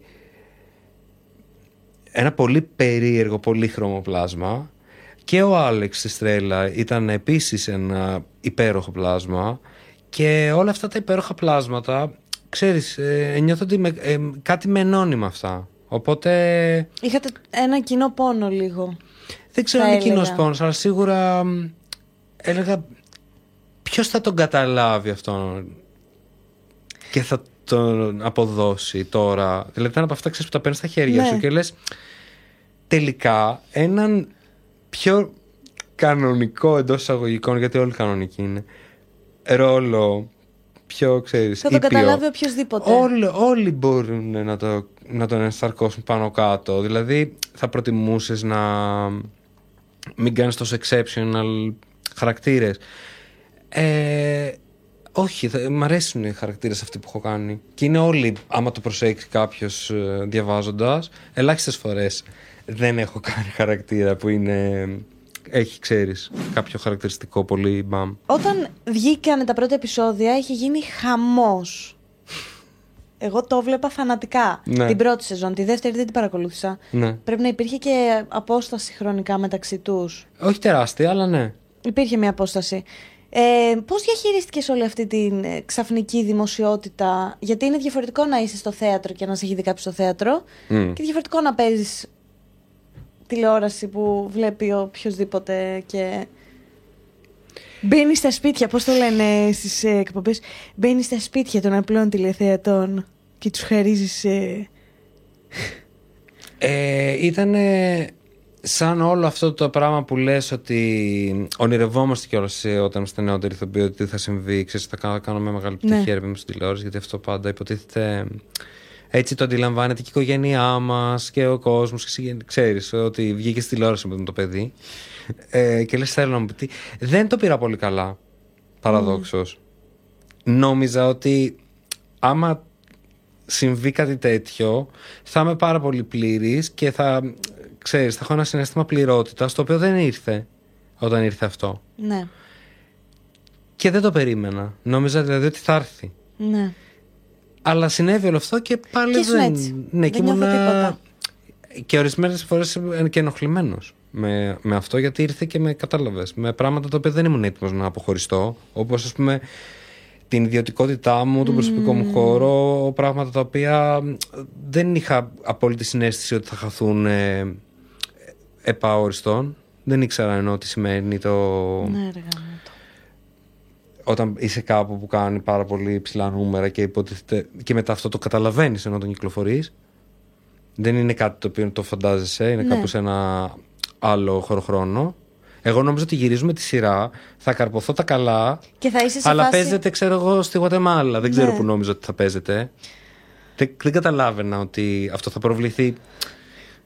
Ναι, δεν Εδώ είναι τύπου... θα το βλέπει κόσμος. Γιατί πλέον βγαίνεις σε ένα κλαμπ και το σκέφτεσαι δεύτερη φορά. Γιατί μπορεί να φασώνεσαι και δίπλα να έρχονται και να σου λένε. Δεν φασώνεσαι επίσης. «Α, Σου έχω νέα. Δεν το έμαθα κι αυτό. Δεν φασώνεσαι. Δεν ξέρω να το πρόσεξα όταν βγήκαμε τις προάλλε ότι ήμουν στο ύψος μου. Έτσι. Τα λέμε και αυτά. Δεν σε ενημερώνει κανείς. Θα καταστραφεί η Αυτό. προσωπική σου ζωή. Αυτό, ναι. Ενώ ότι θα Ισχύει. καταστραφεί, ότι θα νομίζουν όλοι ότι. Ειδικά αν Ναι. συμπίπτει ο, κάπως ο ρόλος ε, Ναι, ναι, σαν ναι, ναι, ναι, ναι, προτίμηση ναι. με σένα, θα νομίζουν όλοι ότι ας πούμε, θα πάρουν αυτό το κωδικό ναι. και τους έρχεται άλλος. Δεν είναι χάλια όλο, κακ- κακό. Δηλαδή, σε πετυχαίναν στον δρόμο και τι σου λέγανε; Ανάλογα. Ή σε βλέπει η γυναίκα μου, αν καταλαβαίνεις, και η κόρη μου. Αυτό έχει παίξει πάρα πολύ. Ή σε βλέπω εγώ κρυφά. Σε βλέπει η γυναίκα μου και η κόρη μου. Είναι το ένα σου ξε... Το αγαπώ, τους αγαπώ, τους σε βλέπω. Σε βλέπει η γυναίκα μου και η κόρη μου. Σε θαυμάζω πολύ. Να βγάλουμε αυτό να τη δείξω στην κόρη μου και στη γυναίκα μου. Ε... Αλήθεια τους αγαπώ, είναι πολύ γλυκούλιδες. Ε, οι κυρίες που φυσικά με θέλουν πάρα πολύ, γιο, εγγονό, ξάδερφο και τα λοιπά παιδάκι τους και όλα αυτά, που αυτές είναι οι αγαπημένες μου πραγματικά πελάτησες, τις αγαπώ. Ε, και υπήρχαν και φυσικά οι... Δεν έπρεπε να το κάνεις αυτό. Αυτό τι, το καταλαβαίνεις ότι εκπροσωπείς έναν τύπο ομοφυλόφιλ που ε, κάνει κακό. Υπήρχε και αυτό.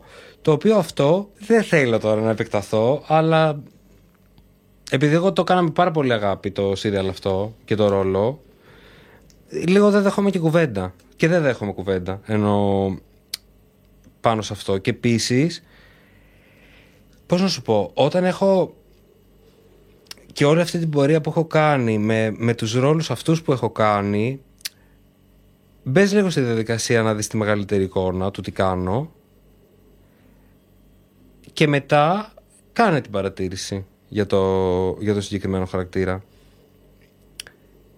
Τέλος πάντων, μην, το, μην επεκταθούμε σε σχέση Έχεις με αυτό. τσακωθεί πάρα πολύ από ό,τι έχω καταλάβει. Δεν έχω τσακωθεί. Έχω πει ναι, το έχω ακούσει, το έχω φάει, το έχω κάνει γαργάρα. Αλλά δεν μπορώ να με θυμώνει γιατί έχω περάσει κι εγώ. Είναι πολλά τα χρόνια που. Bullying. Σε εισαγωγικά καθόλου εισαγωγικά, αλλά τέλος ναι, πάντων. ενώ ε, είναι πολλά τα χρόνια του ότι του δεν, δεν είμαστε ευχαριστημένοι από. Κατάλαβες. Ε, εγώ καταλαβαίνω ότι μιλάς και για την ίδια την κοινότητα. Φυσικά. Ότι γιατί μας εκπροσωπείς έτσι. Αλλά, ε, συγγνώμη κιόλας, κανένας δεν είναι εκπρόσωπος της κοινότητας. Δεν μπορεί ένας άνθρωπος να μιλάει για όλους τους γκέι. Επίσης, δεν ένας γίνεται άνθρωπος μια, μια κοινότητα που διεκδικεί ίσα δικαιώματα και όχι discrimination να κάνει τέτοιο discrimination ε, σε μένα. Δεν γίνεται να το κάνεις αυτό. Απαγορεύεται. Απαγορεύεται. Που έλεγε και μια φίλη μου. απαγορεύεται αυτό. Ε, στο παίξιμο, ξέρεις, παίζεις κάπου και μου λέει, Δεν παίζει. Αυτό απαγορεύεται. Ένας άνθρωπος χωρίς ήθος μπορεί να λέγεται ηθοποιός.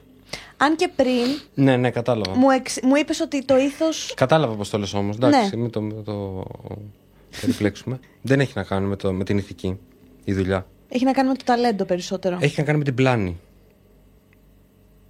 Έλα λίγο. Έχει να κάνει με την πλάνη. Ισχύει. Τώρα που είπες πλάνη, ας πάμε στην επόμενη ερώτηση. Σου έχει τύχει ποτέ να υποκριθείς ότι ενστερνίζεις απόψεις που δεν στηρίζεις μόνο και μόνο για να χωθεί σε κάποια καλλιτεχνική κλίκα; Όχι. Μου έχει τύχει όμως να υποκριθώ ότι ενστερνίζομαι απόψεις για να κάνω σεξ. Άμα θες την απόλυτη αλήθεια. για να μπω σε καλλιτεχνική κλίκα, όχι. Βαριέμαι πάρα πολύ. Αλλά, ε, αλλά το έχω κάνει γενικότερα στη ζωή μου για άλλους λόγους. Για άλλους λόγους. ναι, πιο, προσω... πιο σοβαρούς κατά τη γνώμη μου. Ωραία. Πιστεύεις ότι οι δημόσιες σχέσεις παίζουν ρόλο στα καλλιτεχνικά; ναι. Παίζουν. Δηλαδή, Δεν λέω ότι αν κάποιος δεν έχει δημόσιες σχέσεις δεν θα κάνει πράγματα. Θα κάνει. Απλά θα τα κάνει πιο αργά και μ, με το hard way.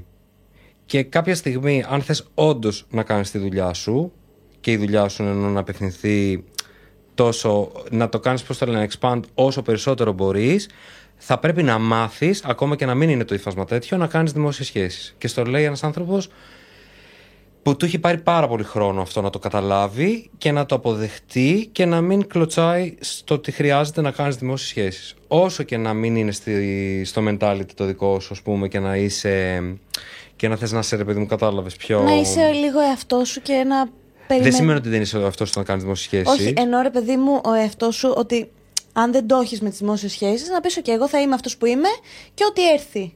Κάνε άλλη δουλειά, θα σου πω. Στο τέλος. Γιατί και εγώ ήθελα να μου στέλνουν ας πούμε, μηνύματα και να μην απαντάω. Ε, ας πούμε, ή να μην στέλνω ξέρω, εγώ, ένα χρόνια πολλά. Εγώ αυτό θέλ, θεωρώ δημόσια σχέση. Ναι. Έτσι, ότι κρατάς μια επαφή και μια καλή σχέση με κάποιον. Ε, δεν έμπαινα σε αυτή τη διαδικασία. Ε, το, το, άλλο δεν παρεξηγεί, ας πούμε. Ή Ναι. κάνω τόσο καλά τη δουλειά μου που δεν έχει σημασία είτε στείλω το χρόνια πολλά είτε όχι. Ναι, ισχύει αυτό. Δεν είναι ότι θα σου πει κανένα, θα σε πετάξει το σύστημα. Αν είσαι όντω πολύ καλό στη δουλειά σου, συνεχίζεις να την κάνεις. Αλλά γιατί δεν θες να βοηθήσεις τον, γιατί να μην θες να βοηθήσεις τον εαυτό σου και γιατί θες να σε, να μην, να σε τσιγκούνσουν και κλεισμένος. Εγώ, έστω και με κόπο, έχω αλλάξει mindset σε σχέση με αυτό πια. Τα Ναι. τελευταία πέντε χρόνια έχει γίνει αυτό, έχει πολύ καιρό.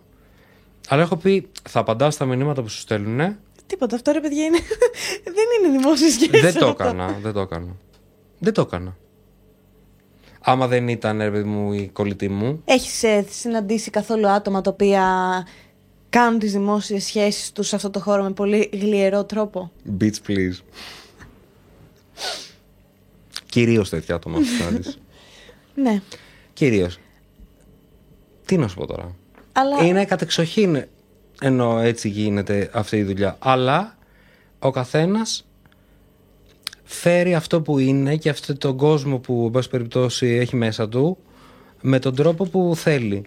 Οπότε δεν είμαι και εγώ κάποιος να κάτσω να το κριτικάρω. Δεν, μου- δεν είναι το νούμερό μου που λέμε. Δεν είναι του, της δικής μου... it's not my cup of tea. It's not my cup of tea ακριβώς. Δεν είναι το, δικ- του δικού μου γούστου. Δεν σημαίνει ότι είναι κακό ή καλό. Και επίσης την έχει κάνει όλη στη δουλειά του. Άμα την έχει κάνει, βούλωνε. Σε μένα το λέω. Την έκανε.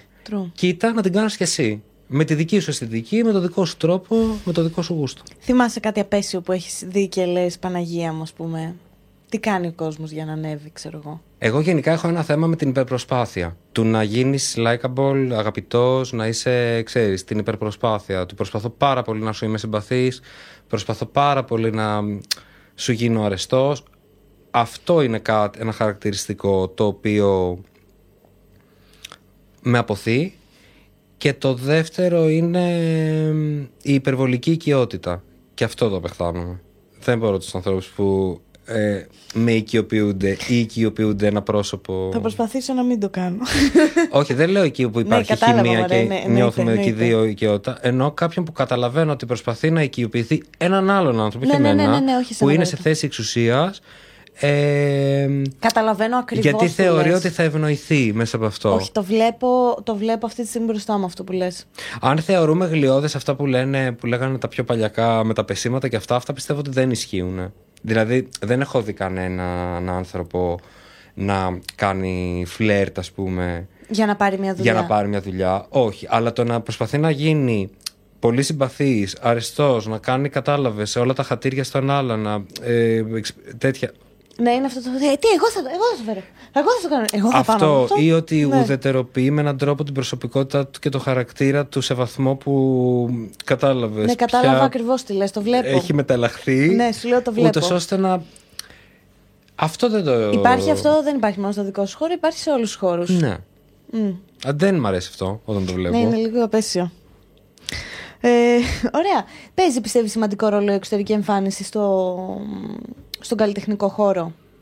Σε όλους τους χώρους παίζει. Σε όλους. Και στη Media Markt, συγγνώμη. και σε ένα πολυκατάστημα να πας και να ζητήσεις. Κατάλαβες, ο πολίτης που θα σε εξυπηρετήσει παίζει ρόλο. Το ποιος θα έρθει να σε εξυπηρετήσει και το πώς θα είναι. Ναι. Από το ενώ πώς τους δίνουν ενώ τους ανθρώπους που Ναι. δουλεύουν σε τέτοιες θέσεις ή πώς δίνεται κάποιος, αν δίνεται με δικό του. Τε- Πάντα παίζει ρόλο. Παίζει, ναι. Σε τι δεν παίζει; Αυτό έχει να κάνει με τα πρότυπα θεωρείς που μας έχουν περαστεί από την κοινωνία ή θα υπήρχε αυτή η προσωπική μ, ούτως ή άλλως; Στο χώρο του θεάματος παίζει ρόλο το, τα πρότυπα που λέμε, τα πρότυπα. πρότυπα ομορφιάς. Γιατί είναι θέαμα και ακολουθούν υποτίθεται κάποιες νόρμες ή κάποια, ξέρεις, κάποια standards. Ναι. Το υπόλοιπο είναι κοινωνικό. Μ.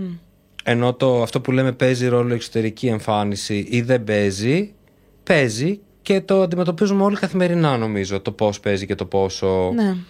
στη ζωή μας. Ενώ μπ, είναι διαφορετικό α- ακόμα και να περάσεις ένα interview ε, για μια θέση σε ένα γραφείο το πώς είσαι παίζει ρόλο. Ναι, και το πώς θα πας βασικά ντυμένος, Ναι. βασικά. Άρα Εμένα ξέρεις τι με σοκάρει; Αυτό που το βλέπω πάρα πολύ, ότι όταν κάποιος έχει παραπάνω κιλά θεωρούν ότι δεν θα μπορεί να κάνει την ίδια δουλειά.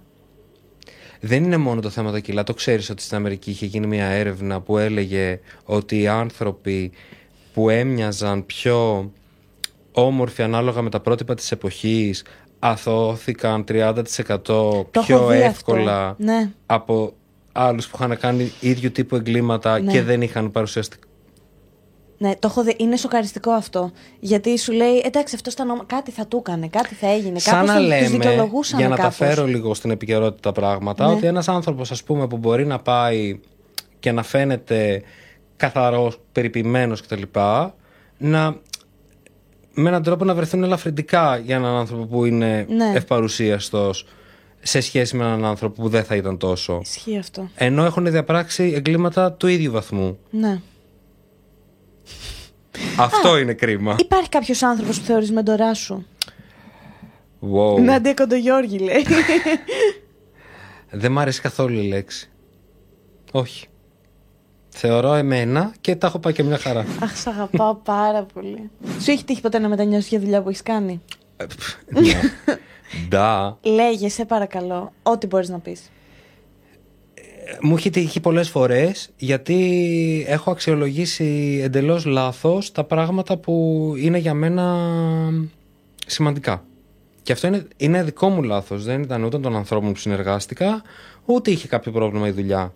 Είχα αξιολογήσει, ας πούμε, εγώ ότι είναι πιο σημαντικά για μένα τα χρήματα σε μια δουλειά Ναι. από το να περνάω καλά. Δικό μου λάθος. Έχω αξιολογήσει, ας πούμε, ότι είναι πιο σημαντικό το χρήμα, οπότε μπορεί να έχω πάει σε μια δουλειά με γνώμονα τα χρήματα και τελικά να καταλαβαίνω ότι δεν πληρώνεται αυτό, ρε παιδί μου, που δεν είναι τα χρήματα το θέμα μου. Το θέμα μου είναι να είμαι με ανθρώπους που επικοινωνώ. Υπήρχαν φορές που νιώθω ότι δεν άκουσα το δικό μου αξιακό σύστημα που ας πούμε που η ευγένεια για μένα είναι πάνω πάνω στη λίστα και μπορεί να είπα ότι εντάξει δεν πειράζει, ας είμαι σε ένα περιβάλλον που δεν θα μου φέρονται με ευγένεια γιατί θα μπει στο βιογραφικό μου και θα κάνει wow. Όχι. Το μετάνιωσα. Πικρά. Ενώ πικρά. Άσχετο ότι μπορεί να ανοίξει το βιογραφικό μου. Καλά, έχεις δουλέψει και με αυτόν. Ε, δυστυχώς. ναι. Ναι. Okay. Οπότε ναι, έχω μετανιώσει. Φέτος αποφάσισες αποφάσεις μόνος σου ναι, ναι, εγώ το να παρουσιάσεις τον Ντότ μαζί με την Άντια Μπουλέ. Ναι. Ωραία. Ε, και είπα, πώς... βγάλτε το, το Θανάση και την Άνση, πήγαινε. Τους έδιωξες. Τους έδιωξα και πήγαμε. Και πήγες. Πώς σου φαίνεται μέχρι στιγμής αυτή η. Είχες ξαναπαρουσιάσει; No. No. Πώς είναι αυτό; Μ' αρέσει πάρα πολύ. Σου ταιριάζει κιόλας; Μου το λένε, αλλά ε, ε, δεν είμαι σίγουρος αν. Ε, ε, μάλλον βγαίνει, μάλλον ότι μ' αρέσει. Μ' αρέσει. Ναι. Και εγώ αισθάνομαι ότι μου πηγαίνει. Μου πηγαίνει το περιβάλλον, μου πηγαίνουν οι άνθρωποι. Μου πηγαίνουν οι συνεργάτες δηλαδή, που είναι πολύ βασικό. Έχουμε πάρα πολύ ωραία ομάδα εκεί. Με την Άντια ταιριάζω πάρα πολύ. Έχω δουλέψει και στο θέατρο μαζί της. Ε, την Άντια που λέω, γιατί συνήθως ξέρω να ναι, ναι, πια Άντια. ε, και όλο αυτό. Ε, περνάμε ωραία. Με, με τους ανθρώπους που μας ετοιμάζουν. Κατάλαβα. Είναι όλοι πολύ ωραίοι σαν τύποι. Πολύ ωραίο το κλίμα. Για μένα παίζει πάρα πολύ μεγάλο ρόλο. Ηρεμία, ευγένεια. Ωραία αισθητική που είχε ούτως ή άλλως αυτή η εκπομπή. Ναι, είναι πολύ καλογυρισμένο και ανακαλύπτει και κάνω το καλύτερό μου που είναι να μιλάω με κόσμο, όπως βλέπεις, που μου αρέσει πάρα πολύ να γνωρίζω. Ρωτάω κι εγώ συνεχώς γιατί θέλω να ξέρω πράγματα για τον άλλον και όλο αυτό το πράγμα. Γι' αυτό πρέπει να έρθει να κάνουμε μαζί το κρίμα. Με μεγάλη μου χαρά το κάνω. Ε, σου απάντησε. Στην τρίτη φορά όμως κατά θα βγουν συμβόλαια. ε, και το απολαμβάνω γιατί μέσα σε όλη την πορεία της δουλειάς, ε, ενώ μέσα στο θέατρο και την τηλεόραση και όλα αυτά τα χρόνια, όλους τους ξέρω με έναν τρόπο ναι. μακρινό ή λιγότερο μακρινό. Αλλά είναι άλλος ότι δίνεται με ευκαιρία να κάτσεις με τον άλλο να μιλήσεις, να τον ρωτήσεις πράγματα, να δεις πώς το σκέφτεται. Νιώθω ότι έχω γνωρίσει πολλούς καλλιτέχνες που τους ήξερα αλλά δεν τους ήξερα σε βάθος λίγο καλύτερα και αυτό και εμένα μου δίνει για τη δουλειά μου μετέπειτα και ξέρεις, ε, διευρύνονται οι ορίζοντές μου να το πω έτσι. Ναι. Σε δυσκόλεψε κάτι στην ε, παρουσίαση που δεν το περίμενες ας πούμε; Ναι, με δυσκόλεψε τα ενδιάμεσα κομμάτια που έχουμε από τη συνέντευξη. Δηλαδή, στη συνέντευξη, ενώ την είχα αγωνία ότι πώ θα γίνει, γιατί δεν είμαι δημοσιογράφος και έχω όλο αυτό το ενοχικό πήγε καλύτερα από αυτό που περίμενα τελικά. Με δυσκόλεψαν τα κομμάτια που είναι τα συνδετικά της εκπομπής από ναι, ναι, οι πάσες που λέμε. Ναι. Αυτό νόμιζα εγώ ότι είναι πιο εύκολο από ότι ήταν, ενώ μου ερχόταν πιο αμήχανο στην αρχή το να το κάνω. Γιατί για μένα που είμαι ηθοποιός, λίγο το κοροϊδεύω με αυτό που κάνουν οι παρουσιαστές. Το ναι. και τώρα καλά μαθιανός. Ξέρεις. Και πάντα το επωνόμευα. Ναι. Ότι, ε, ας περάσουμε λοιπόν στο επόμενο θέμα και έκανα, έκανα τον παρουσιαστή. Ναι. Όταν βρήκα τον τρόπο να κάνουμε τα συνθετικά κομμάτια, ευτυχώς η, η Νάντια, η Μπουλέκ, ξέρει πάρα πολύ καλά και έχει την εμπειρία. Οπότε με Άρα, βοήθησε. Υποκρίνεσαι το παρουσιαστή. Είναι ο ρόλος σου. Όχι, όχι. Βρήκα να το κάνω με έναν τρόπο που να, είναι, να είμαι εγώ και να μην αισθάνομαι ότι προσποιούμε κάτι. Να σου πω όμως κάτι. Πόσο iconic να, να το πάρεις σαν ρόλο και να πεις τώρα θα κάνω το ρόλο του παρουσιαστή. Θα ήταν τέλειο, θα το κόβανε πιστεύω. Είμαι Δεν σίγουρη. θα παίρναγε ενώ μετά το επόμενο στάδιο. Θα πήγαινε σε reality. Τύπο επιβίωση. Survivor. Πώς το κόβει. Σε φαντάζομαι να βάζεις τα κλάματα στην πρώτη μέρα από τα νεύρα. Και πολλά άλλα φαντάζομαι που άμα γνωριστούμε λίγο καλύτερα θα τα φαντάζεσαι κι εσύ. Δεν θα ήταν ωραία. Πώς έχει εκλάβει το γεγονός ότι σε μουσικό σοου βγήκες εσύ πέμπτος και ο Σεφερλής δεύτερος; Λογικό. Γιατί; Έλα, φίλε, είναι ο Σεφερλή. Έλα, αγάπη μου, τραγουδάς. Τι ε, λέξη δεν θα τη χρησιμοποιήσω, τραγουδάς πολύ ωραία. Ε, respect. Είναι ένα, είναι ένας σπουδαίος ε, λαοφιλής κωμικός και εγώ τι ήμουνα, ενώ τίποτα. Ένας που τραγουδάει καλά είμαι. Ενώ δεν συγκρίνεται. Πιστεύεις όντως ότι ο Σεφερλή είναι σπουδαίος; Τι; Πιστεύω ότι είναι σπουδαίος στην κατηγορία του, που η κατηγορία του είναι λαϊκή κομμωδία. Ναι, είναι σπουδαίος σε αυτό. Αυτό δεν με ρώτησες. Πρέπει οι καλλιτέχνες να παίρνουν θέση στα πολιτικά δρώμενα λόγω του ότι προβάλλονται και αποτελούν role models ή να περιορίζονται στο έργο τους. Καταρχά... Παίρνουν θέση ή δεν παίρνουν για τον κόσμο που θέλει μια ε, σύντομη. ναι, συνέχισε. Δεν θέλω αυτό που κάνεις τώρα. Οι καλλιτέχνες παίρνουν θέση μέσα από το έργο τους. Το κάνω όσο πιο σύντομο μπορούσα. OK. Okay. Θα έπρεπε να παίρνουν θέση πιο ενεργά ή. Θεωρώ ότι. Τύπου η... να βγει να μας μιλήσει η Χρυσούλα Διαβάτη, ας πούμε. Α μας μιλήσουν οι καλλιτέχνες μέσα από το έργο τους Και ε, πιστεύω ότι αν λίγο. Το θέατρο είναι μια πολιτική πράξη. Ο τρόπος Δεν που μιλάμε ζήσει για είναι το μια, θέατρο. μια πολιτική πράξη. Ο τρόπος που ζει ο καθένας μας Ισχύει αυτό. είναι μια πολιτική πράξη. Δεν χρειάζεται να κάνεις διάγγελμα. Οκ. Κάνε μια παράσταση. Α πούμε, αν είσαι. Συμφωνώ, αλλά δεν είναι πάντα στο χέρι σου να κάνεις μια παράσταση. Αν είσαι ένας ηθοποιός που τα βγάζει πέρα με μικρορόλους και θέατρα και τέτοια που δεν μπορείς να επιλέξεις πάντα το ρόλο που θα παίξεις. Άρα και εσύ τι πιστεύεις, ας πούμε, ότι με ένα post στο Facebook καθάρισες, ας πούμε. αν είσαι ένας ηθοποιός που. Έχεις ε, δίκιο. Δεν δουλεύει. Όχι. Ωραία, Κα- ένας τραγουδιστής, ας πούμε, μπορεί να βγει να μιλήσει για πολιτική; Γιατί να μην τραγουδήσει; Φαντάζεσαι το Σάκη Ρουβγα- Σάκη Ρουβά να βγει να τραγουδήσει για. Γιατί; Αυτό θέλω να μου πεις. Για ποιο; Υπέρ ποιου; του, του πόλεμου που γίνεται στην Ουκρανία. Μμ. Νομίζω ότι είτε είσαι μουσικός είτε είσαι ηθοποιός ότι μέσα από την τέχνη σου είναι πιο ουσιαστικό το αυτό που προσφέρεις πιστεύω από το να βγεις και να λες τη γνώμη σου ας πούμε Αγαπημένη συνεργασία που έχεις κάνει έως τώρα που ήταν αυτό που μου περιέγραψες. Ευγένεια, αγάπη, αγκαλιά, θαλπορή. ε, η απλή μετάβαση ήταν ε, εντάξει τι- και το εδώ και τώρα ε, αυτές οι δύο Δικές μου δουλειές είναι και οι δύο, δεν με νοιάζει. Αυτό δεν σημαίνει είναι- τίποτα. δεν σημαίνει τίποτα. Ε, στην πρώτη δουλειά ήταν Είναι η πρώτη μου μεγάλη δουλειά, ένα show που είχα κάνει που ήταν ο Νιάρος, η Σάτη, ο Φίβος Ορημένας, η Ψυχράμη Αντιγόνη, η Κόνη Μεταξά, ο Τάσος Ξιάρχο και ο Ιάσονας Μανδυλάς. Πάρα πολύ ωραίο show είχαμε κάνει. Και η δεύτερη ήταν η απλή μετάβαση στο εθνικό ε, του Καραμουρατίδη και του Ευαγγελάτου που ήταν ε, με τη Μαρίζα Ρίζου, τον Ασπιώτη, τη Μαρίτη Διακοπαναγιώτου, το Φίβο Ρημένα πάλι, τον Κωνσταντίνο το Γαβαλά, την Άνση Σιδέρη. Νομίζω ότι είπα όλους. Και τον Ωραία. Νικολακάκη. Ωραία. Είπα και ποιοι ήταν οι αγκαλιά Ναι, στην κάθε περίπτωση οκ, για να ναι. ξέρεις ποιοι με αγκάλιαζαν ακριβώς. Η πιο δύσκολη συνεργασία που έχεις κάνει μέχρι στιγμής; Δεν θα σου πω όνομα. Ε, ήταν όμως μια παράσταση πολύ δύσκολη ρεπερτορίου κλασικού με έναν πάρα πολύ δύσκολο και απαιτητικό σκηνοθέτη που ήταν σε μια πολύ άσχημη του στιγμή νομίζω μάλλον ε, συμπεριφέρθηκε πάρα πολύ άσχημα στους ηθοποιούς και ήμουνα κάθε μέρα ανάμεσα στο τα παρατάω και φεύγω αλλά άμα τα παρατήσω και φύγω αυτοί θα το τραβήξουν πιο πολύ αυτό Ναι. που τραβάμε για να αντικατασταθώ οπότε καλύτερα να μείνω γιατί είναι καλύτερο για όλους παρά να φύγω και να Είναι η κατάσταση που μας είπες και πριν για το που το έκανες για να μπει στο βιογραφικό σου και τελικά το μετάνιωσες. Ναι, ήταν μία από αυτές τέλος πάντων. Ίσως η πιο ακραία. Ήταν ακραία. Δηλαδή, πάθαιναν οι ηθοποιοί κρίση πανικού και τους πήγε. Ήρθε. ε, Πώς να σου πω, ο ασθενοφόρο και τον πήρε. Τον ηθοποιό. Ε, τόσο πολύ. Καταρχάς, απόλυτο mood είναι αυτός ο ηθοποιός. Είμαι εγώ. Πες μας κάτι που δεν μπορείς να ζήσεις χωρίς αυτό. Μουσική. Τελευταία φορά που έκλαψες, όχι για ρόλο, Ναι, ναι, ναι. μ, αληθινά. Στο τρίτο στεφάνι έκλαψα. Στην παράσταση του Μαρκουλάκη με την Καβογιάννη. Να αγαπώ την Καβογιάννη. Ε, στην ώρα που πέθανε η Καβογιάννη, Έλα. ε, μέσα από τη μάσκα μου, ε, γιατί φοράμε μάσκες πια στο θέατρο, ε, έγινα νομίζω σύγχρηστος. Σύγ- Α, μου είπες όμως όχι σε θέατρο, θες στη ζωή. Εννοούσα ε, ο- ε, εσύ να μην, να, να μην Όχι σε παίζεις- ρόλο. σε- Όχι σε ρόλο, αυτό ναι, εννοούσα. βλέποντας το Στεφάνι έκλαψα πολύ.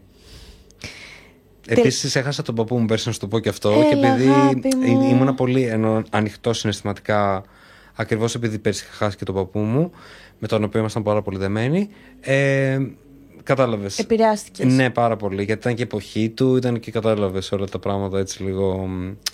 Μ, Και πολύ στεναχωρήθηκα. Η τελευταία φορά που έχεις ερωτική απογοήτευση; Ερωτική απογοήτευση με την έννοια που το λες στη hardcore, την κανονική που πέφτεις σε κατάθλιψη και δεν μπορείς να σηκωθείς και είσαι στα πατώματα Ναι, και ναι, ναι, αυτό, κανένα αυτό break πες my μας. heart.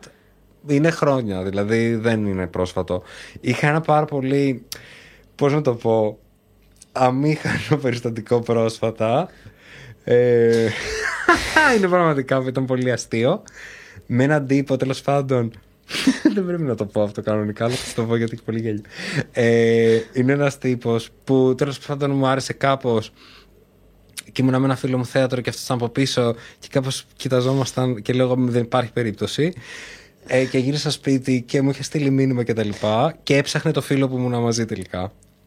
Έλα ρε μαλάκα. Ενώ εγώ είχα ενθουσιαστεί ότι σε φάση δεν το πιστεύω επιτέλους Ξέρεις, ε, ένας που Απέσιο. είδα και μου άρεσε Άρεσε και yes, και ένιωθα πάρα πολύ hot και Που sexy Ο φίλος, να φανταστώ ο φίλος δεν έκανε τίποτα. Τελικά όχι, ενώ νομίζω ότι. Κα- Εγώ γέλασα πάρα πολύ πάντως, γιατί άμα στην πω την ιστορία με λεπτομέρειες. Ναι. Ενώ το τι έκανα ακριβώς όταν. ε, Ενώ καρέ καρέ και τον ενθουσιασμό κυρίως με το. Αχ, μου έστειλε, δεν το πιστεύω, μου έστειλε μήνυμα. Ναι, έπαθα cheerleader 16 χρονών, κατάλαβες. Ωραία, Κανονικά το, το ζήσα όλο έτσι και μετά ευτυχώς που δεν είχα προλάβει να το. Δηλαδή, αν πέφτανε τα πλάνα αυτά Ναι, ναι, ναι, όταν ναι. παίρνω το μήνυμα, είναι η απόλυτη ξεφτύλα μετά. Η τελευταία φορά που αισθάνθηκες ελεύθερος; Αισθάνομαι πάντα ελεύθερος. Δεν μπορώ να μην αισθάνομαι ελεύθερος. Άμα δεν αισθάνομαι ελεύθερος, ε, πώς να σου πω. Νοσηλεύομαι. ε, ναι, πρέπει να γίνει κάτι πολύ τέτοιο. Αισθάνομαι ελεύθερος. Βέβαια, ν- με δεδομένο αυτό που μας έχει βάλει ο COVID να ζούμε, έτσι. Το ναι. οποίο ναι, ναι, ναι, ναι, ναι, ναι, ναι. Εντάξει. Δηλαδή, εγώ ότι στο πρώτο lockdown, όταν μπήκε η απαγόρευση κυκλοφορίας, μου στήχησε πάρα πολύ άσχημα εμένα μέσα μου. Πολύ άσχημα. Δηλαδή, πέρασα πολύ μεγάλη πίκρα. Πάμε λοιπόν, αγαπημένοι μου, σε ερωτήσεις του κοινού. Μμμ. Εγώ τον θυμάμαι από το Steps. Γιατί δεν έχει μιλήσει ποτέ γι' αυτό, όπως και η Σάτι. Κάποιος λόγος τι υπάρχει. ε, δεν είναι ότι δεν έχουμε μιλήσει, δεν μας έχουν ερωτήσει. Ωραία, να, πες να μας λίγο για πούμε. το Steps. Το Steps ήταν μια πάρα πολύ ωραία σειρά νεανική που ήμασταν με τη Μαρίνα Μωρά Μαρίνα Μωρά. Ε, και το ζούσαμε όλο. Είχαμε γελάσει πολύ. Είχαμε κάνει και διακοπές. Ήμασταν και πολύ φίλοι και ακόμα είμαστε. Ε, πολύ ωραία εμπειρία. Απλά η ιδιομορφία πάλι με αυτή τη σειρά, κοίτα τώρα κάθε φορά που κάνω σειρά στη τηλεόραση τι γίνεται, είναι ότι είχε γυριστεί και βγήκε μετά από δύο χρόνια από όταν την είχαμε γυρίσει. Α, αυτό είναι άβολο. Δηλαδή, όταν είχε βγει και την είδατε, να πούμε στη φίλη, εμείς την είχαμε γυρίσει δύο χρόνια πριν. Είχαμε προχωρήσει τη ζωή μας, τις δουλειές μας, είχαμε χαθεί. Και ξαφνικά βγήκε αυτή, αλλά δεν μπορούσαμε να πάμε καλεσμένοι, γιατί πια άλλος είχε πάει στην Αμερική, άλλος είχε πάει στο Παρίσι, άλλοι κάναμε άλλες δουλειές. Οπότε ενώ κατάλαβες, δεν μπορούσαμε να πάμε για πρόμο, ή Ναι. π- αυτοί που παίζαμε. Είχε ένα κοινό που το παρακολουθούσε, που ήταν. ε, και το αγαπούσε πολύ το σύριαλ αυτό που ήταν παιδάκι που τους άρεσε πολύ και τέτοια Ναι. κτλ. Ε, αυτό, τι, τι άλλο να σου πω. Πολύ ωραία σειρά. Υπήρχε και μια γκέι σκηνή, να σας πω για αυτό το έξτρα. Λέγε. Ε, που εξομολογούμουν στον συγκάτοικό μου ότι ήμουν ερωτευμένος μαζί σου, η, η οποία κόπηκε, παιδιά. Όταν προβλήθηκε η σειρά, την είχαν βγάλει τη σκηνή αυτή και ήταν στο τελευταίο επεισόδιο. Πολύ κρίμα. Και ήταν μια ωραία σκηνή, πιο σοβαρή. Την είχαν κόψει. Πιστεύω Ορίστε ότι- ένα αποκλειστικό. Ποια είναι η καλύτερη συμβουλή που σου έχουν δώσει ποτέ; Να μην ακούω συμβουλές. Είναι πάρα πολύ iconic αυτό. Αλλά μετά καίγεται ο εγκέφαλος. Γιατί αν δεν ακούσεις συμβουλή που σου έδωσε, που σου είπε να μην ακούσεις συμβουλές, ακούσει συμβουλή. Το νόημα πάντα το έχεις πιάσει. Άρα τι κάνεις; Ε, προσπαθώ να μαθαίνω γρήγορα από τα πράγματα που μου συμβαίνουν. Ποιο είναι το χειρότερο που σου έχει συμβεί σε γύρισμα. Γιατί στη σκηνή το έχεις πει νομίζω πρόσφατα. Εκεί που ρεύτηκε. Όχι, εκεί που είχε. Με τη κλέπα. Ναι. ε, ε, Ε, για, να, για εσάς που δεν το ξέρετε και δεν έχετε παρακολουθήσει. είναι πολύ όλους- διαβασμένοι. Ναι. Ε, μου ήσουν- έχει φύγει μια χλέπα την ώρα του σόλο μου στην κορώνα πάνω. Ε, όταν τραγουδάς, ξέρεις, πηγαίνει ο Λάριγκας κάτω και τα λοιπά και, και για να περάσει η, ο αέρας μέσα από τις χορδές τέλος πάντων Και και να κάνει την είδατε κορώνα. και μια χλέπα. Μαζί με τον αέρα λοιπόν, επειδή μου κρυωμένος, βγήκε μια χλέπα βέβαια έκανε ξανά. Εγώ κατηγόρησα τον ηχολήπτη ότι και καλά έχει χαλάσει το μικρόφωνο. Να μην τώρα που ακούω, καταλαβαίνετε. Ε, είχα ένα τύπο, Έλεος. Τι έγινε; γιατί; Ε, αυτό και Αλλά τι. σε, σκηνή- σε γύρισμα; Σε γύρισμα θυμάμαι στο παρτάλι ότι παγώναμε. Παγώναμε. ισχύει. Ήσασταν πάρα πολύ σε Παγώναμε λιβάδι. ήταν Φεβρουάριος και ήμασταν κάπου μ, σε κάτι βουνά και ήταν πάρα πολύ κρύο πάντα. Και θυμάμαι ότι κάποια στιγμή αρρωστήσαμε και οι τρεις, και ο Τσιμιτσέλης και η Νάντια και εγώ. Ήμασταν με πυρετό και εγώ θυμάμαι ότι πήγα για γύρισμα χωρίς να έχω αναρρώσει πλήρως. Δηλαδή με ψιλοπυρετό. Πάλι σε εξωτερικό γύρισμα στα, στα χέρια και έκανα γύρισμα με πυρετό. Στην παγωνιά την απόλυτη. Γιατί δεν γινόταν. Καβαλούσαν το επεισόδιο, Ναι. κατάλαβες. Έπρεπε να βγει επεισόδιο. Δραματικό. Ήταν άσχημα. Εκεί ήταν κακά. Ε, μετά είναι ένα νευρικό. Μας έπιαναν και νευρικά πολύ σπάνια, γιατί μας πίεζαν ότι πρέπει να βγει δουλειά, οπότε δεν μας κοβόταν το Ναι. γέλιο. Αλλά μια φορά με την Άντια. Ήταν Να σου πω δύσκολο. όμως κάτι. Ήταν τόσο αστεία σειρά που θα, λογικά θα έχει τα καλύτερα bloopers, ας πούμε. Μην το λες αυτό. Και σας το κόψαν αυτό. Αυτό καταλαβαίνω ότι. Δεν είχε blooper. Δεν γινόταν να, να μιλάμε ανάμεσα στις λήψεις, ξέρεις να γελάμε. Δεν, δεν μπορούσαμε να βγούμε από χρόνους. Και επειδή αυτό ήταν πιεστικό και υπήρχε στην περιραίωση ατμόσφαιρα ότι και εγώ είμαστε, ήταν πολύ δύσκολες συνθήκες τις οποίες κάναμε κομμωδία. Δηλαδή δεν ήταν χαλαρό περιβάλλον και μετά χαχαχά που Δεν πάμε. είναι δύσκολο αυτό. Πολύ. Να, κα- να υποδίεσαι έναν Πολύ, κομικό πολύ. ρόλο σε ένα λίγο μ, περιβάλλον. Ήταν πολύ δύσκολο. Δεν ήταν λίγο δύσκολο, ήταν πολύ δύσκολο. Γιατί υπήρχαν και μέρες που ήταν, η ένταση ήταν παραπάνω από το κανονικό. Άρα εκεί κρίνεται αν ε, ένας καλός ηθοποιός. Αν μπορεί να παίξει υπό όλες τις συνθήκες. Πήρε το... Πόσες φορές έχω σκεφτεί. Ε, ξέρεις, κάποιοι παιδί μου βλέπουν κάτι και κάνουν πολύ ψηλή κριτική. Και λέω τώρα, βγάλε αυτόν στους μείον 12 να κάνει το χαριτωμένο γενικά, ας πούμε, και, Και με πυρετό. κομμωδία. και πραγματικά θέλω να ξέρα, ξέρεις, σε αυτή και, και όλοι γύρω ότι έτσι και δεν πετύχει, θα χάσουμε τον ήλιο, θα Ναι. χάσουμε το φως, θα χάσουμε την ώρα, δεν θα, βγει- θα χάσουμε λεφτά. Ε, γιατί όλα αυτά παίζουν σε ένα γύρισμα. Χάνονται χρήματα προφανώς, όσο ναι. περνάει η ώρα. Ε, είναι δύσκολη συνθήκη. Είναι δύσκολη. Αστείο περιστατικό με θαυμαστή. ε, μου έχει πει ένας τέλειο. Ήταν τέλειο. Ε, πίνω με ένα φίλο μου καφέ, παιδικό μου φίλο κιόλας, στην πλατεία Νέας Μυρνής που μένω. Ε, και είναι δι- μια παρέα δίπλα και έχει βγει το παρτάλι, δεν θυμάμαι τώρα, αλλά πολύ πρόσφατα. Ε, και μου κάνει ένα παιδάκι, ένα αγοράκι έφηβος πρέπει να ήταν, που είναι με κάτι φίλες του. Και κάνει Κύριε Θεοχάρη, συγχαρητήρια για το, βα- και για το βαθύ σας στο τελολαρίγκι. Μπράβο σας και συγχαρητήρια και για το βαθύ σας στο λαρί. Ήθελε να πει ότι τραγουδάω. Ότι τραγουδάς πολύ ωραία και- Το χρυσό λαρίκι που λένε, δεν ξέρω τι λένε, ποια είναι η έκφραση. Όχι, αυτό είναι το χρυσοψαλίδι. Ε, υπά- ε, δεν υπάρχει και Το τι- χρυσό λαρίκι. Το χρυσό λαρίκι. Πάντως μου, μου έδωσε συγχαρητήρια για το βαθύ μου το λαρίκι. Στην προσπάθειά του να μου δώσει συγχαρητήρια για τη φωνή μου, πιστεύω. Ε, γιατί δεν υπήρχε κάποιος άλλος λόγος να πάρω αυτά τα συγχαρητήρια. μπράβο σας, μπράβο σας. Και όχι μόνο. Απέσιο! Είσαι ένας άνθρωπος με πολλές ιδιότητες. Πώς καταφέρνεις και τις στο... Δεν το έχω με το σίγμα.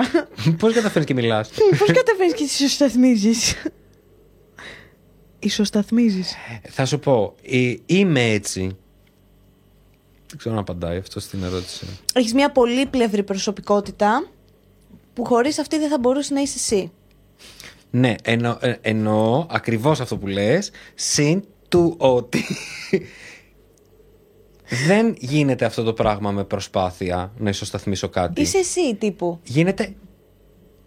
αυ- Έτσι μου βγαίνει. Αγαπημένη ατάκα από κάτω παρτάλι. Πολλές μωρέ ήταν που μου αρέσανε. Ε, ε, μία που μου άρεσε πάρα πολύ, δεν την είπα καλά όμως, μάλλον επειδή μου άρεσε πολύ και κάτι χάθηκε στην ενέργεια, ε, ήταν ε, ότι τρώγαμε όλοι μαζί, βιαζόμασταν κιόλας εκείνη τη μέρα, το θυμάμαι, πολλές έχουν χαθεί έτσι ατάκες, ε, και δι- έδινα το πιάτο μου, τρώγαμε κοτόπουλο και έλεγα, βάλε μου λίγο στήθος, ε, ακούστηκε περίεργα αυτό. Ωραία. Αλλά παίζει τώρα να την είπα καλύτερα από ότι την είπα στο γύρισμα. Εγώ για κάποιο λόγο θυμάμαι ότι ε, όταν είχατε πει το με βασιλικό γερέμ, το τραγουδάγα από τότε μέχρι σήμερα το τραγουδάω. Ε, ναι, είναι... Όχι, αλήθεια. Με εσένα να το χορεύεις. Και αυτό είναι ωραία Όχι, τεχνή. αλήθεια. Και το τι κουκλίτσερε το κατάλαβα. ε, και εγώ δεν μπορώ με το πολύ καλό. με σένα το Όμως. έμαθα αυτό το τραγούδι. Ναι, σου λέω, και εγώ δεν μπορώ με, το, με την πολύ Ναι. φιλοφρόνη. Τι τι κάνω skip. και το τι κουκλίτσα είναι αυτή. Τι κουκλίτσα είναι αυτή. Και αυτή μου αρέσει πολύ. Ποια είναι η άποψή σου για τη σημερινή τηλεόραση, έχει ανάγκη από αλλαγέ και αν ναι, πού; Όχι, είναι τέλεια. Ξέρεις, Φαντάζεσαι! είναι υπέ- είναι ακριβώς αυτό που Είναι ακριβώς αυτό που ονειρευόμουν. τη αξίζει. Όχι, η τηλεόραση στα high της ήταν όταν το Star ε, είχε τις ειδήσεις της original. Τρομερές εποχές αυτές. Απέσιο. Τι, Λοιπόν, τι, τι μου- κακά πιστεύεις έκαναν αυτές οι ειδήσεις στην κοινωνία μας; Τι; Τι κακά έκαναν στην κοινωνία μας αυτές οι ειδήσεις του Star. και τι καλά όμως έχουν κάνει. Ισχύει και αυτό. Να το πούμε αυτό. το- Ακόμα τη συζητάμε. Πρώτη φορά που ήθελα να δω ειδήσεις Ισχύει. που δεν έβλεπα ποτέ. Καλά, εγώ ακόμα Ως δεν βλέπω μικρός. γιατί η ειδήσει στην ελληνική τηλεόραση είναι ένα μεγάλο ανέκδοτο. Έχεις δει που βάζουν τα 3D στον Ευαγγελάτο; Τις πρώτες Ζω κρατάγινα και έχει thanks. πάρει. και είναι οικο- οικογενειακό πακέτο γιατί τον έχει τον ίδιο και η Στεφανίδου. Που, που είναι 3D Της ξαφνικά ο Κιμούλης. Στεφανίδου της χαίνομαι. Ναι, είναι, το έχεις δει αυτό που μιλάει για τον Κιμούλη και είναι ο Κιμούλης δίπλα της στη Στεφανίδου.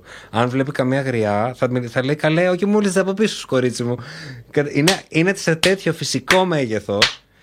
Είναι φυσικό μέγεθος Κιμούλη. Είναι, είναι Τατιάνα Στεφανίδου μπροστά. Ή ξέρω εγώ, μιλάει για κάτι δολοφόνους και τα λοιπά και είναι δολοφόνο, ολόκληρη. Είναι απέσιο αυτό. Στον Ευαγγελάτο είχε κάτι κρεβάτια νοσοκομείο τι προάλλες. Κάτι θρανία και περπάταγε μέσα από τα θρανία, το βλέπω. Είναι, γιατί Δεν το απάντησα κάνουν στη αυτό; φίλη για την τηλεόραση. Ε, Αν πιστεύω ότι Αχ, θέλει συγγνώμη. αλλαγές. Ναι. Ε, κανονικά το ντότ θα πρέπει να είναι κάθε μέρα, πιστεύω, για να είναι τηλεόραση. Φαντάζεσαι ένα από τέτοιο. Ναι, όντως. Με αυτό είναι η απάντηση. Όχι, ρε. Ε, ωραία είναι η τηλεόραση, έχει απ' όλα. Τώρα το τι ο καθένας μας παρακολουθεί είναι και λίγο. Ενώ Ναι. ε, δικό του θέμα, πώς να το πω. Θα πρέπει και εμείς να είμαστε πιο ευσυνείδητοι ως τηλεθέατες. Μην τα ρίχνουμε δηλαδή στο τι έχει μέσα. Ας τα ρίξουμε λίγο στο τι εμείς διαλέγουμε να δούμε. Γιατί Ισχύει. η τηλεόραση έχει απ' όλα. Έχει και ε, trash πράγματα, έχει και πιο καλά πράγματα. Τώρα, αν εσύ συντονίζεσαι με το trash περισσότερο, δεν πάει να πει ότι δεν θα έπρεπε να υπάρχει το trash. Κατά τη γνώμη μου. Θα πρέπει, Σίγουρα θα πρέπει να ότι υπάρχει το έπρεπε trash, αλλά να μην είναι μόνο trash. Δεν είναι μόνο trash. Έχει απ' όλα. Έχει απ' όλα. Εντάξει. Γιατί δεν συντονιζόμαστε πιο πολύ, ας πούμε, σου λέω εγώ, Στο Animal Planet, ξέρω εγώ. στην ΕΡΤ, στην εκπομπή για τα βιβλία, δεν ξέρω αν υπάρχει αυτό που λέω, αλλά κατάλαβες. Γιατί η δεν- ΕΡΤ η αλήθεια είναι ότι φέτος έχει κάνει κάτι ωραία. Και πολύ ωραίες σειρές έχει και πολύ ωραίες εκπομπές έχει. Γιατί δεν κάνει, ας πούμε, το Studio 4 50%. Ισχύει. Γιατί κάνει τον dot. Ούτε καν. Φαντάζεσαι. Θα ήταν απέσιο αυτό να το λέγαμε. Θα το κρατήσω όμως. Σε λένε ταλεντάρα πάρα πολύ εδώ και η αλήθεια είναι ότι συμφωνώ πάρα πολύ. Και σήμερα όσο έκανα μπάνιο σκεφτόμουν πώς να του κάνω αυτού του ανθρώπου εισαγωγή. Να τον πω υπερταλαντούχο, πολύπλευρο, μπλα μπλα μπλα. Και μετά λέω, Εμένα όταν βλέπω και μιλάνε έτσι για κόσμο, με ψηλό εκνευρίζει. Θα σου πω όμως γιατί. Γιατί είσαι ένας υπερταλαντούχος άνθρωπος, εσύ.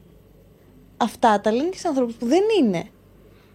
Οπότε Ναι, νιώθω. καταλαβαίνω τι Το, πε- το έκανα τεράστιο κύκλο τώρα για να το φέρω εκεί Κατάλαβα που τι θέλω. λες όμως, ότι είναι Ναι. κάτι που το λέμε ούτως ή άλλως. Το λένε σε Όταν πολλούς. θέλουμε ναι, να... Το λένε σε πολλούς ότι είσαι πολύ ταλαντούχο, σε πολύ τέτοιο. Και σε πολλούς που δεν ισχύει απαραίτητα. Και νιώθω ότι πλέον έχει χάσει λίγο. Ναι, κατάλαβα. Την ουσία, ας Την πούμε, το, ουσία. το, το εννοείς. Ε, πάντως, ε, ε, χωρίς πλάκα, τώρα με τα ταλαντούχα και με αυτά, κανένας νομίζω δεν αισθάνεται ωραία ε, να τα ακούει.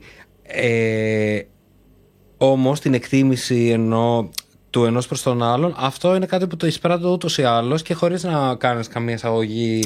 Ναι, ρε. Όπως και εγώ πιστεύω ότι είσαι πολύ ταλαντούχα, Εντάξει, έλα, αντίστοιχα. σταμάτα. Αλλά δεν χρειάζεται εννοώ να πεις στον άλλον πάντα Όχι, ότι... μα σκεφτόμουν πάντα ο πριν, ε, όταν κάνω μπάνιο για να έρθω εδώ, σκέφτομαι πώς να κάνω την εισαγωγή; Ναι, βέβαια. Γιατί είμαι, σε Καταλαβαίνω. φάση- είναι πολύ σημαντική η εισαγωγή για μένα το πώς θα παρουσιάσω κάποιον. Αλλά που πραγματικά έκατσα και είδα τι έχεις κάνει αυτόν τον καιρό. Και είμαι σε φάση, έρε μαλάκα. να του πω τι, ας πούμε. Αυτό. Γι' αυτό λίγο ήμουνα σε φάση, γι' αυτό είπα απλά. Νομίζω πάρα πολύ χαλαρά ε, τα είπαμε και εν πάση περιπτώσει. ε, Με έχουμε μιλήσει χαλαρά δυόμιση ώρες, ξέρω εγώ. Τι να κάνουμε τώρα, έτσι μας βγήκε. Να βάλουμε μας βγήκε. φρένο. Ο Κατινάκης δηλαδή γιατί ήταν ένα 20. Ένα 23. Και 25 δεύτερα νομίζω. Τσεκάρε το να δει πόσο είναι. Ε, θα ήθελα να κλείσουμε κάπως. Ε, ας κλείσουμε. Βασικά αυτό ήταν το κρίμα. Εύχομαι να σου άρεσε, εύχομαι να πέρασε καλά. Ε, I can't get enough. True. Και θα... εγώ ψηφίζω να συμβεί ένα δεύτερο επεισόδιο. Τι θα πούμε στο δεύτερο όμως; Συ- Πίστεψέ με. Θα Η έχουμε πάρα αλήθεια πολλά είναι να ότι πούμε. ε, θα σας πω εγώ ε, τι, ε, από τι δεν έμεινα ικανοποιημένο σήμερα. Ωραία, για πες. Εντάξει, δεν πιάσαμε καθόλου το κομμάτι της σκηνοθεσίας που πρέπει να το πιάσουμε την επόμενη Ισχύει, φορά. όντως το πήδηξα. Δεν πειράζει. να έχουμε κάτι να λέμε. Οκ. Δεν πιάσαμε τα προσωπικά μου. Εντάξει, να σου πω, δεν είμαστε κίτρινος τύπος Πλάκα εδώ. κάνω, πλάκα σου κάνω. Τη Πέρασα πάρα σκηνοθεσία η πολύ αλήθεια ωραία. είναι ότι ήθελα να την πιάσω, αλλά την πήδηξα γιατί. Την έπιασα εγώ, ή σου είπα για τη μετάβαση. Ναι. Ε, πέρασα πάρα πολύ ωραία. Ήμουν πολύ ενθουσιασμένος που θα έρθω εδώ και νομίζω φάνηκε αυτό από το ότι δεν σταμάτησα να μιλάω. Ε, εννοείται με χαρά θα ξαναέρθω ότι σε οτιδήποτε είναι να κάνουμε. Πώς κάνουμε κανένα σκετσάκι, κανένα άλλο, καμία Αμέ, βλακεία; ό,τι θες. Γιατί κάνω πολύ ωραίες βλακίε. Είμαι σίγουρη. Εγώ να δεις. Μόνο βλακίε κάνω. Ωραία. Τι, τι emoji να κάνουν στα σχόλια; Παρακαλώ. Emoji στα σχόλια. Ναι, τι; Τι emoji να κάνουν. Αν έχετε φτάσει μέχρι εδώ, κάντε το emoji. Μάλιστα. Ε, Α, ε, αυτό που τρελαίνεται. Θέλω.